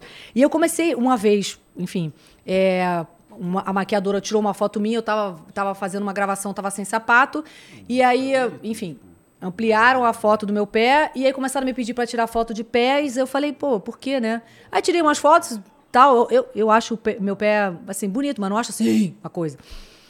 Cara, eu comecei a receber propostas do mundo inteiro para comprar as fotos do meu pé. Ai, meu Deus. Pack do pé. Pack do pé. Aí eu NFT falei, do pé. Tu não fez um pack do pé? Gente, mas eu falei, cara, o que, que é isso? Primeiro eu fui, desculpa a minha ignorância, mas eu fui entender o que, que é isso, né? Aham. E umas perguntas que eu tinha que dar um Google pra entender qual era aquele linguajar ali que as pessoas Aham. estavam falando. Vocês sabem, né? Ah, eu não sabia nada. Ai, meu Deus! Eu, aí eu falei, meu Deus, não, tem, não sei o que, que eles estão falando. E o pior é que tu alimentou geral na inocência. Toma aqui foto do meu pé. Aí depois eu comecei a. Aí eu parei de postar, que eu falei, cara, essa parada tá ficando meio maluca, meio doentia. Aí eu comecei a ver, porque assim, eu vou trabalhar com um sapato baixo. Chegando lá, eu boto salto na- no Vasco, por exemplo. Aham. E eu troco de sapato e às vezes tem lá sócio torcedor, não sei o que, uma galera. Cara, agora eu tô. Eu troco o, o sapato atrás da cadeira. sei lá. Tem uns É, caras tirando foto do teu pé. maluco, não, né? uns tarados, cara. É. Mas é Gente, exatamente desculpa, isso. eu respeito, mas é uma parada meio. Sei, dá medo. Pois é. Esquisito. Tá rindo de quê? Porque não é teu pé, pô. Não, é esquisitaço, é esquisitaço. Cara, Teu pé meu, bonito. meu pé é um nojo. Teu pé é bonito? Não. Não, meu pé é um. Meu pé é não, horrível. não quero ver, não. Meu pé é horrível. Pé todo torto. Pô. É, o peludo. Ale mandou, salve, salve família. Vanessa, Copa ou Olimpíada? O que, que é mais maneiro? Ah, e aproveitando que você tá contando vários rolês aleatórios seus, conta pra gente uma doideira que aconteceu nessas coberturas fora do Brasil. Um beijo. Beijo. Com quem é? Qual o nome? Ah, foi você ali. É. É, Então, cara, rolê aleatório, né? Cara, eu, eu passei por um perrengue muito grande na. Primeiro entre Copa e Olimpíada. Olimpíada, eu acho que te dá mais possibilidades de é, emoção. Então, por exemplo, se eu tivesse que escolher para narrar ou para cobrir uma Olimpíada ou uma Copa, a Copa é mais tentadora como, como, como é, é, cobertura, mas a Olimpíada te traz mais possibilidades de trazer emoção para o telespectador. Então, acho que é superação, é, pô, é fantástico, fantástico. É, qual, qual era o negócio em relação um, a... Um sufoco que tu Ah, passou, não sei o Cara, eu levei um beijo na, Eita. numa transmissão. Eu tava fazendo Tá na área, daí eu tava na Eurocopa. E eu ficava na ponte que leva até o estádio principal lá, na, em Varsóvia, na Polônia. E aí é, o povo lá bebe sem gelo. Então o cara entra, tipo, na loja americana de lá e compra um pack da cerveja e bebe. Quente. E eu já achava aquilo esquisito. Então, assim, sete da manhã, o povo já tava bebendo. Então, quatro da tarde, na hora do jogo. Eu tava muito maluco. Irmão, não... E lá quase ninguém fala inglês. Então eu tinha um tradutor, que é um cara apaixonado pelo Brasil, o Bartek, que ele, ele narra o, o futebol brasileiro lá, o Campeonato Brasileiro. E aí o Bartek ia traduzindo. E aí, sabe que quando passa aquela leva de bêbados? Porra, eu tava no ar, ao vivo, com o, o, o, um, o Tá Na Área, eu lá na Polônia e o, o Lucas Gutierrez estava no estúdio. Cara, de repente o cara veio, me deu um agarrão e vapo, tacou-lhe um beijo, que graças a Deus não foi na boca. Mas assim, é um desrespeito, sabe? Claro. Porra, fudido. Porra. Um desrespeito. Fudido. E, e assim. É Tua muito- reação foi É quê? muito comum. Cara, eu fiquei atordoada ali. Eu, eu fiquei sem ação, eu queria concluir pra sair do ar pra poder me expressar. Eu não queria. é, na hora, eu não pensei em responder aquilo no ar. Porque eu falei assim: meu trabalho tá em primeiro lugar, então eu vou concluir. Conclu encerrei o que eu tinha que falar. Primeiro, quando o cara veio, deu um beijo, é o Lucas. Tava conversando comigo, ele, que isso? Não sei o quê. Aí eu falei alguma coisa do tipo, é, o torcedor desde cedo tá bebendo aqui, no nanã. Eu queria me livrar daquilo ali. Eu queria sair de frente da câmera pra eu poder entender o que tinha acontecido comigo ali. Foi, é uma violência. Claro. E aí eu, eu encerrei, concluí lá a informação e saí do ar e falei, cara, o que, que é isso? E ali, gente, é, é, tem um- uma, uma coisa diferente que eu acho que acontece ali, que tem uma rivalidade grande entre Rússia e Polônia, então virava uma praça de guerra. Eu nunca vi tantos é, homens de preto armados. Era, um, era, é como se fosse um corredor polonês, literalmente. Eu entendi o que, que era o corredor polonês. No, no dia que eu fui fazer, por exemplo, esse jogo foi o dia que eu levei o beijo, que era Polônia e Rússia era uma- um corredor de homens de um lado e do outro de preto, porque a pancada rola solta. E a cachaça piora a situação. E aí, logo depois, a gente fez aquela campanha Deixa Ela Trabalhar, que a gente é, juntou várias mulheres e que elas iam trazendo as situações. Quando a gente fez a campanha e que a gente viu as coisas que a gente ouvia, né, as críticas, as- é assustador. Era até feio, sabia? Algumas coisas a gente nem botou porque era muito feio. Era assustador. Eu acho que existe um machismo muito grande e que as pessoas nem sabem que elas estão cometendo machismo. É verdade. Elas não sabem. Isso, isso daí é, é uma verdade, assim, é... Os, tá tão... É tão... Ele foi... é, sempre vem aquele papo, pô, eu fui criado assim, não sei o que e tal. E pra eles é só normal, né? Eles não sabem que eles estão sendo uns filhos da puta, né? Pô, dar um beijo numa pessoa que tá... Uma pessoa! Qual- dá um beijo um pessoa! seria É. ruim. Agora a pessoa tá trabalhando É, ainda. ali, é Pior ainda. É. É, e assim, eu, esse ambiente ainda é, ainda tem esse machismo que você enfrenta, assim. Eu escutei muito na redação. Pô, é, fulano não quer falar, o jogador não quer falar, manda uma mulher que ele vai falar. Ou então, pô, como é que você engravidou agora? A gente tem uma cobertura de Copa pra fazer? N- não fui eu que ouvi essa aham. frase não, tá, gente? Mas assim, eu vi isso na redação acontecer. Então é, é- são situações assim constrangedoras que acontecem até hoje. Eu já recebi proposta, por exemplo, é, na época que eu estava no rádio. ah, ah, quando que a gente vai sair? Aí eu senti e, e eu achava que esse até eu achava que esse diretor é, era super sério, sabe assim. É, eu falei, eu- ele, pô, eu quero conhecer o Rio de Janeiro, ele era de São Paulo, eu quero conhecer o Rio de Janeiro, não sei o quê. Eu falei, ah, tá, claro, a gente combina aí, não sei o quê. Aí ele insistiu muito, eu falei, ah, eu vou ver com o meu namorado. Se dá pra gente levar você pra passear pra ver o Cristo, sei lá o quê. Pô, Precisar chegar nesse ponto, né? Caralho. É, o Big Fish mandou. Olá, Vanessa. Quanta história, hein? Bacana que você tenha revelado tantos talentos da comunicação. Aliás, você falou várias vezes da Fernanda Gentil. Você acha que ela deveria voltar para o esporte? Tenho a impressão que ela seria mais feliz trabalhando nessa área de novo. Cara, então, a- um beijo pra você. A Fernanda fez uma opção de sair do esporte porque ela queria. Ela tinha muitas propostas comerciais que ela não podia fazer sendo é, uma, uma apresentadora do ambiente do esporte. Na época não era permitido. Então, ela, ela, ela apresentou uma, uma, uma lista de empresas que estavam querendo fazer negócios com ela e que ela não podia fazer por conta da, da, da situação dela ali. E aí ela negociou com a TV Globo para poder ir para o entretenimento. Muito porque, realmente, em termos de negócio, aí a gente tem que pensar em termos de negócio, ela estava perdendo dinheiro ali. E eu acho que isso fez com que isso startou um processo dentro da empresa para que você mudasse um pouco essa, essa maneira de raciocinar de que ah, ninguém pode fazer comercial, ninguém pode fazer propaganda de nada. A maneira de olhar pro esporte também. Pro, pra cobertura do esporte. Tá É, e aí eles começaram a diminuir o salário das pessoas para poder é, permitir que você fizesse propaganda. Aí eu tô falando da galera do esporte, mas aí a Fernanda já tinha saído. Cara, então, eu acho que a Fernanda tá super feliz. Super feliz. É o que eu sinto, tá? Na convivência, assim. Ela tá super feliz. Eu acho que, é claro que quando você faz esporte, você fica naquela assim, pô, podia ir fazer uma cobertura de Copa, de Olimpíada. Mas ela tá fazendo muitas outras coisas que ela não faria se ela tivesse no jornalismo esportivo. Então é é uma questão de escolha. Eu acho que ela tá feliz. É, se ela tá bem, é isso que importa, né, no Exatamente. fim das contas. Fernanda é uma pessoa extremamente talentosa. Ela, ela fez um curso comigo antes de eu dar, dar aula no IBMEC. Eu, tinha, eu dava aula numa produtora que era perto do Sport TV. E aí, quando eu olhei pra ela, eu falei, cara, essa garota é muito talentosa. Muito talentosa. E ela era aquela primeira aluna a chegar, a última a sair. É, não sei fazer não sei o que, me ensina tal coisa. Mega determinada. É, uma vez eu fui dormir na casa dela. No espelho do, do banheiro dela tinha lá o- a logo da Globo. Globo a gente se vê por aqui. Então ela queria muito essa oportunidade. Ela queria muito. E aí um dia é, me ligaram, falaram: Ó, Vanessa, a gente tem uma vaga aqui de produtora. Me traz uma aluna aí, uma, uma garota que seja legal, que seja esperta e tal, não sei o quê. Aí eu liguei pra ela e falei: Fê, você vai aceitar essa vaga, é de produtora, você vai ficar como produtora, depois você vai ser apresentadora. Você tem que entrar só, garante essa vaga. Ela conta que ela deu um freadão assim no carro e que ela, ela aceitou na hora. E era, era assim, eu tenho essa facilidade, tá? De, de identificar talentos. E, e a Fernanda foi um talento que eu olhei pra ela e falei, cara, essa garota vai voar. E não deu outra. E aí, a- quando ela chegou no Sport TV, ela ficou de produtora um período. Aí, depois foi criado o Ego, em que ela começou com o Lucas. Foi a primeira oportunidade, assim, que ela teve, né? De ter um programa, porque ela fazia matérias, mas de ter um programa foi o Ego.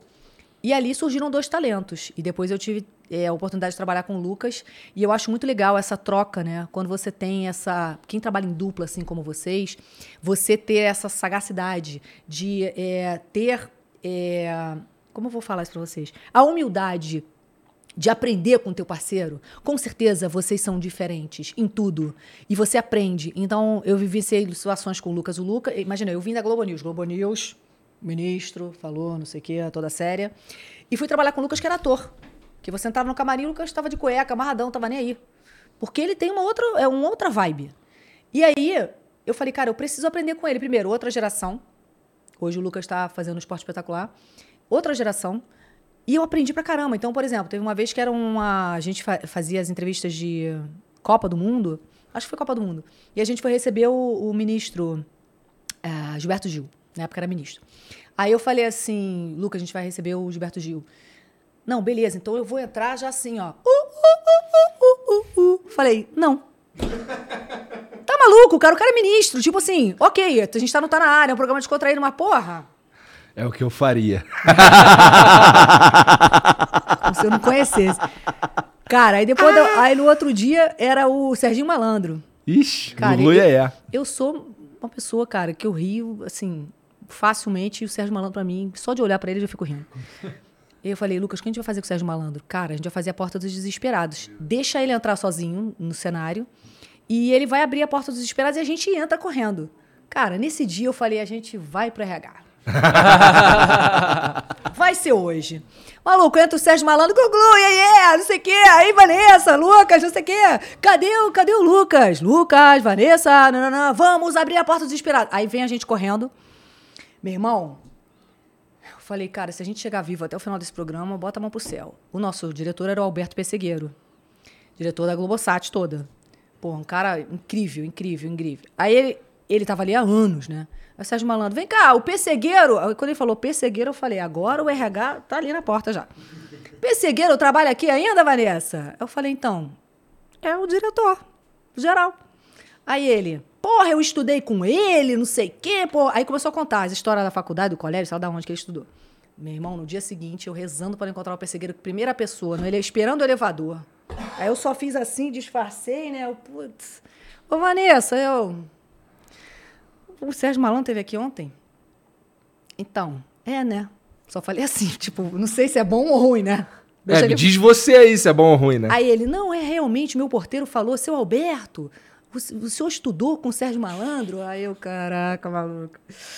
Cara, eu sei que, porra, todo mundo adorou, a gente Deu sobreviveu, deu certo. E o Lucas, assim, muito companheiro, muito parceiro. E ele foi a primeira pessoa que descobriu que eu tava grávida. Porque eu escondi, né? Eu escondi durante três meses pra ver se realmente as crianças iam é, iam crescer né, na minha barriga e tal. E a gente foi fazer, eu acho que eu fui fazer um negócio no estádio. Eu tava me arrumando e eh, eu fiz, fiz lá a participação, era mostrando o bastidor de uma transmissão. Aí eu ia no caminhão. Então aquela aquela aquela imagem, ele tava no estúdio e eu tava no caminhão, eu aparecia muito assim de corpo inteiro, sabe? Aí no dia seguinte eu maquiando ele. Tá grávida, Vanessa? Falei, o que foi? Tá me chamando de gorda? Não, pô, tu tá grávida, né? Tá com o maior peitão. Aí eu falei, falei, então, Lucas, olha só, fica ca- calado aí, fica quieto, porque eu não posso falar pra ninguém que eu tô grávida de dois, cara. Então, por favor. Caralho. E ele foi o Que primeiro. olho, Não, o- não mas, mas não tinha como esconder muito. É. Grávida de dois.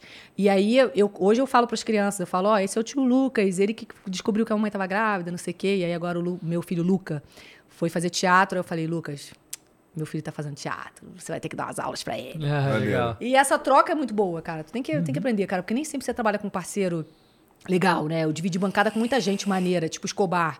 Mas nem sempre você tem um parceiro que você tem intimidade. Pô, e é muito ruim você trabalhar com alguém que você não, não cria uma conexão. Essa é a vantagem da internet, que a gente escolhe quem A vai gente ser. escolhe, foda-se. É, é. uma vantagem que a gente tem.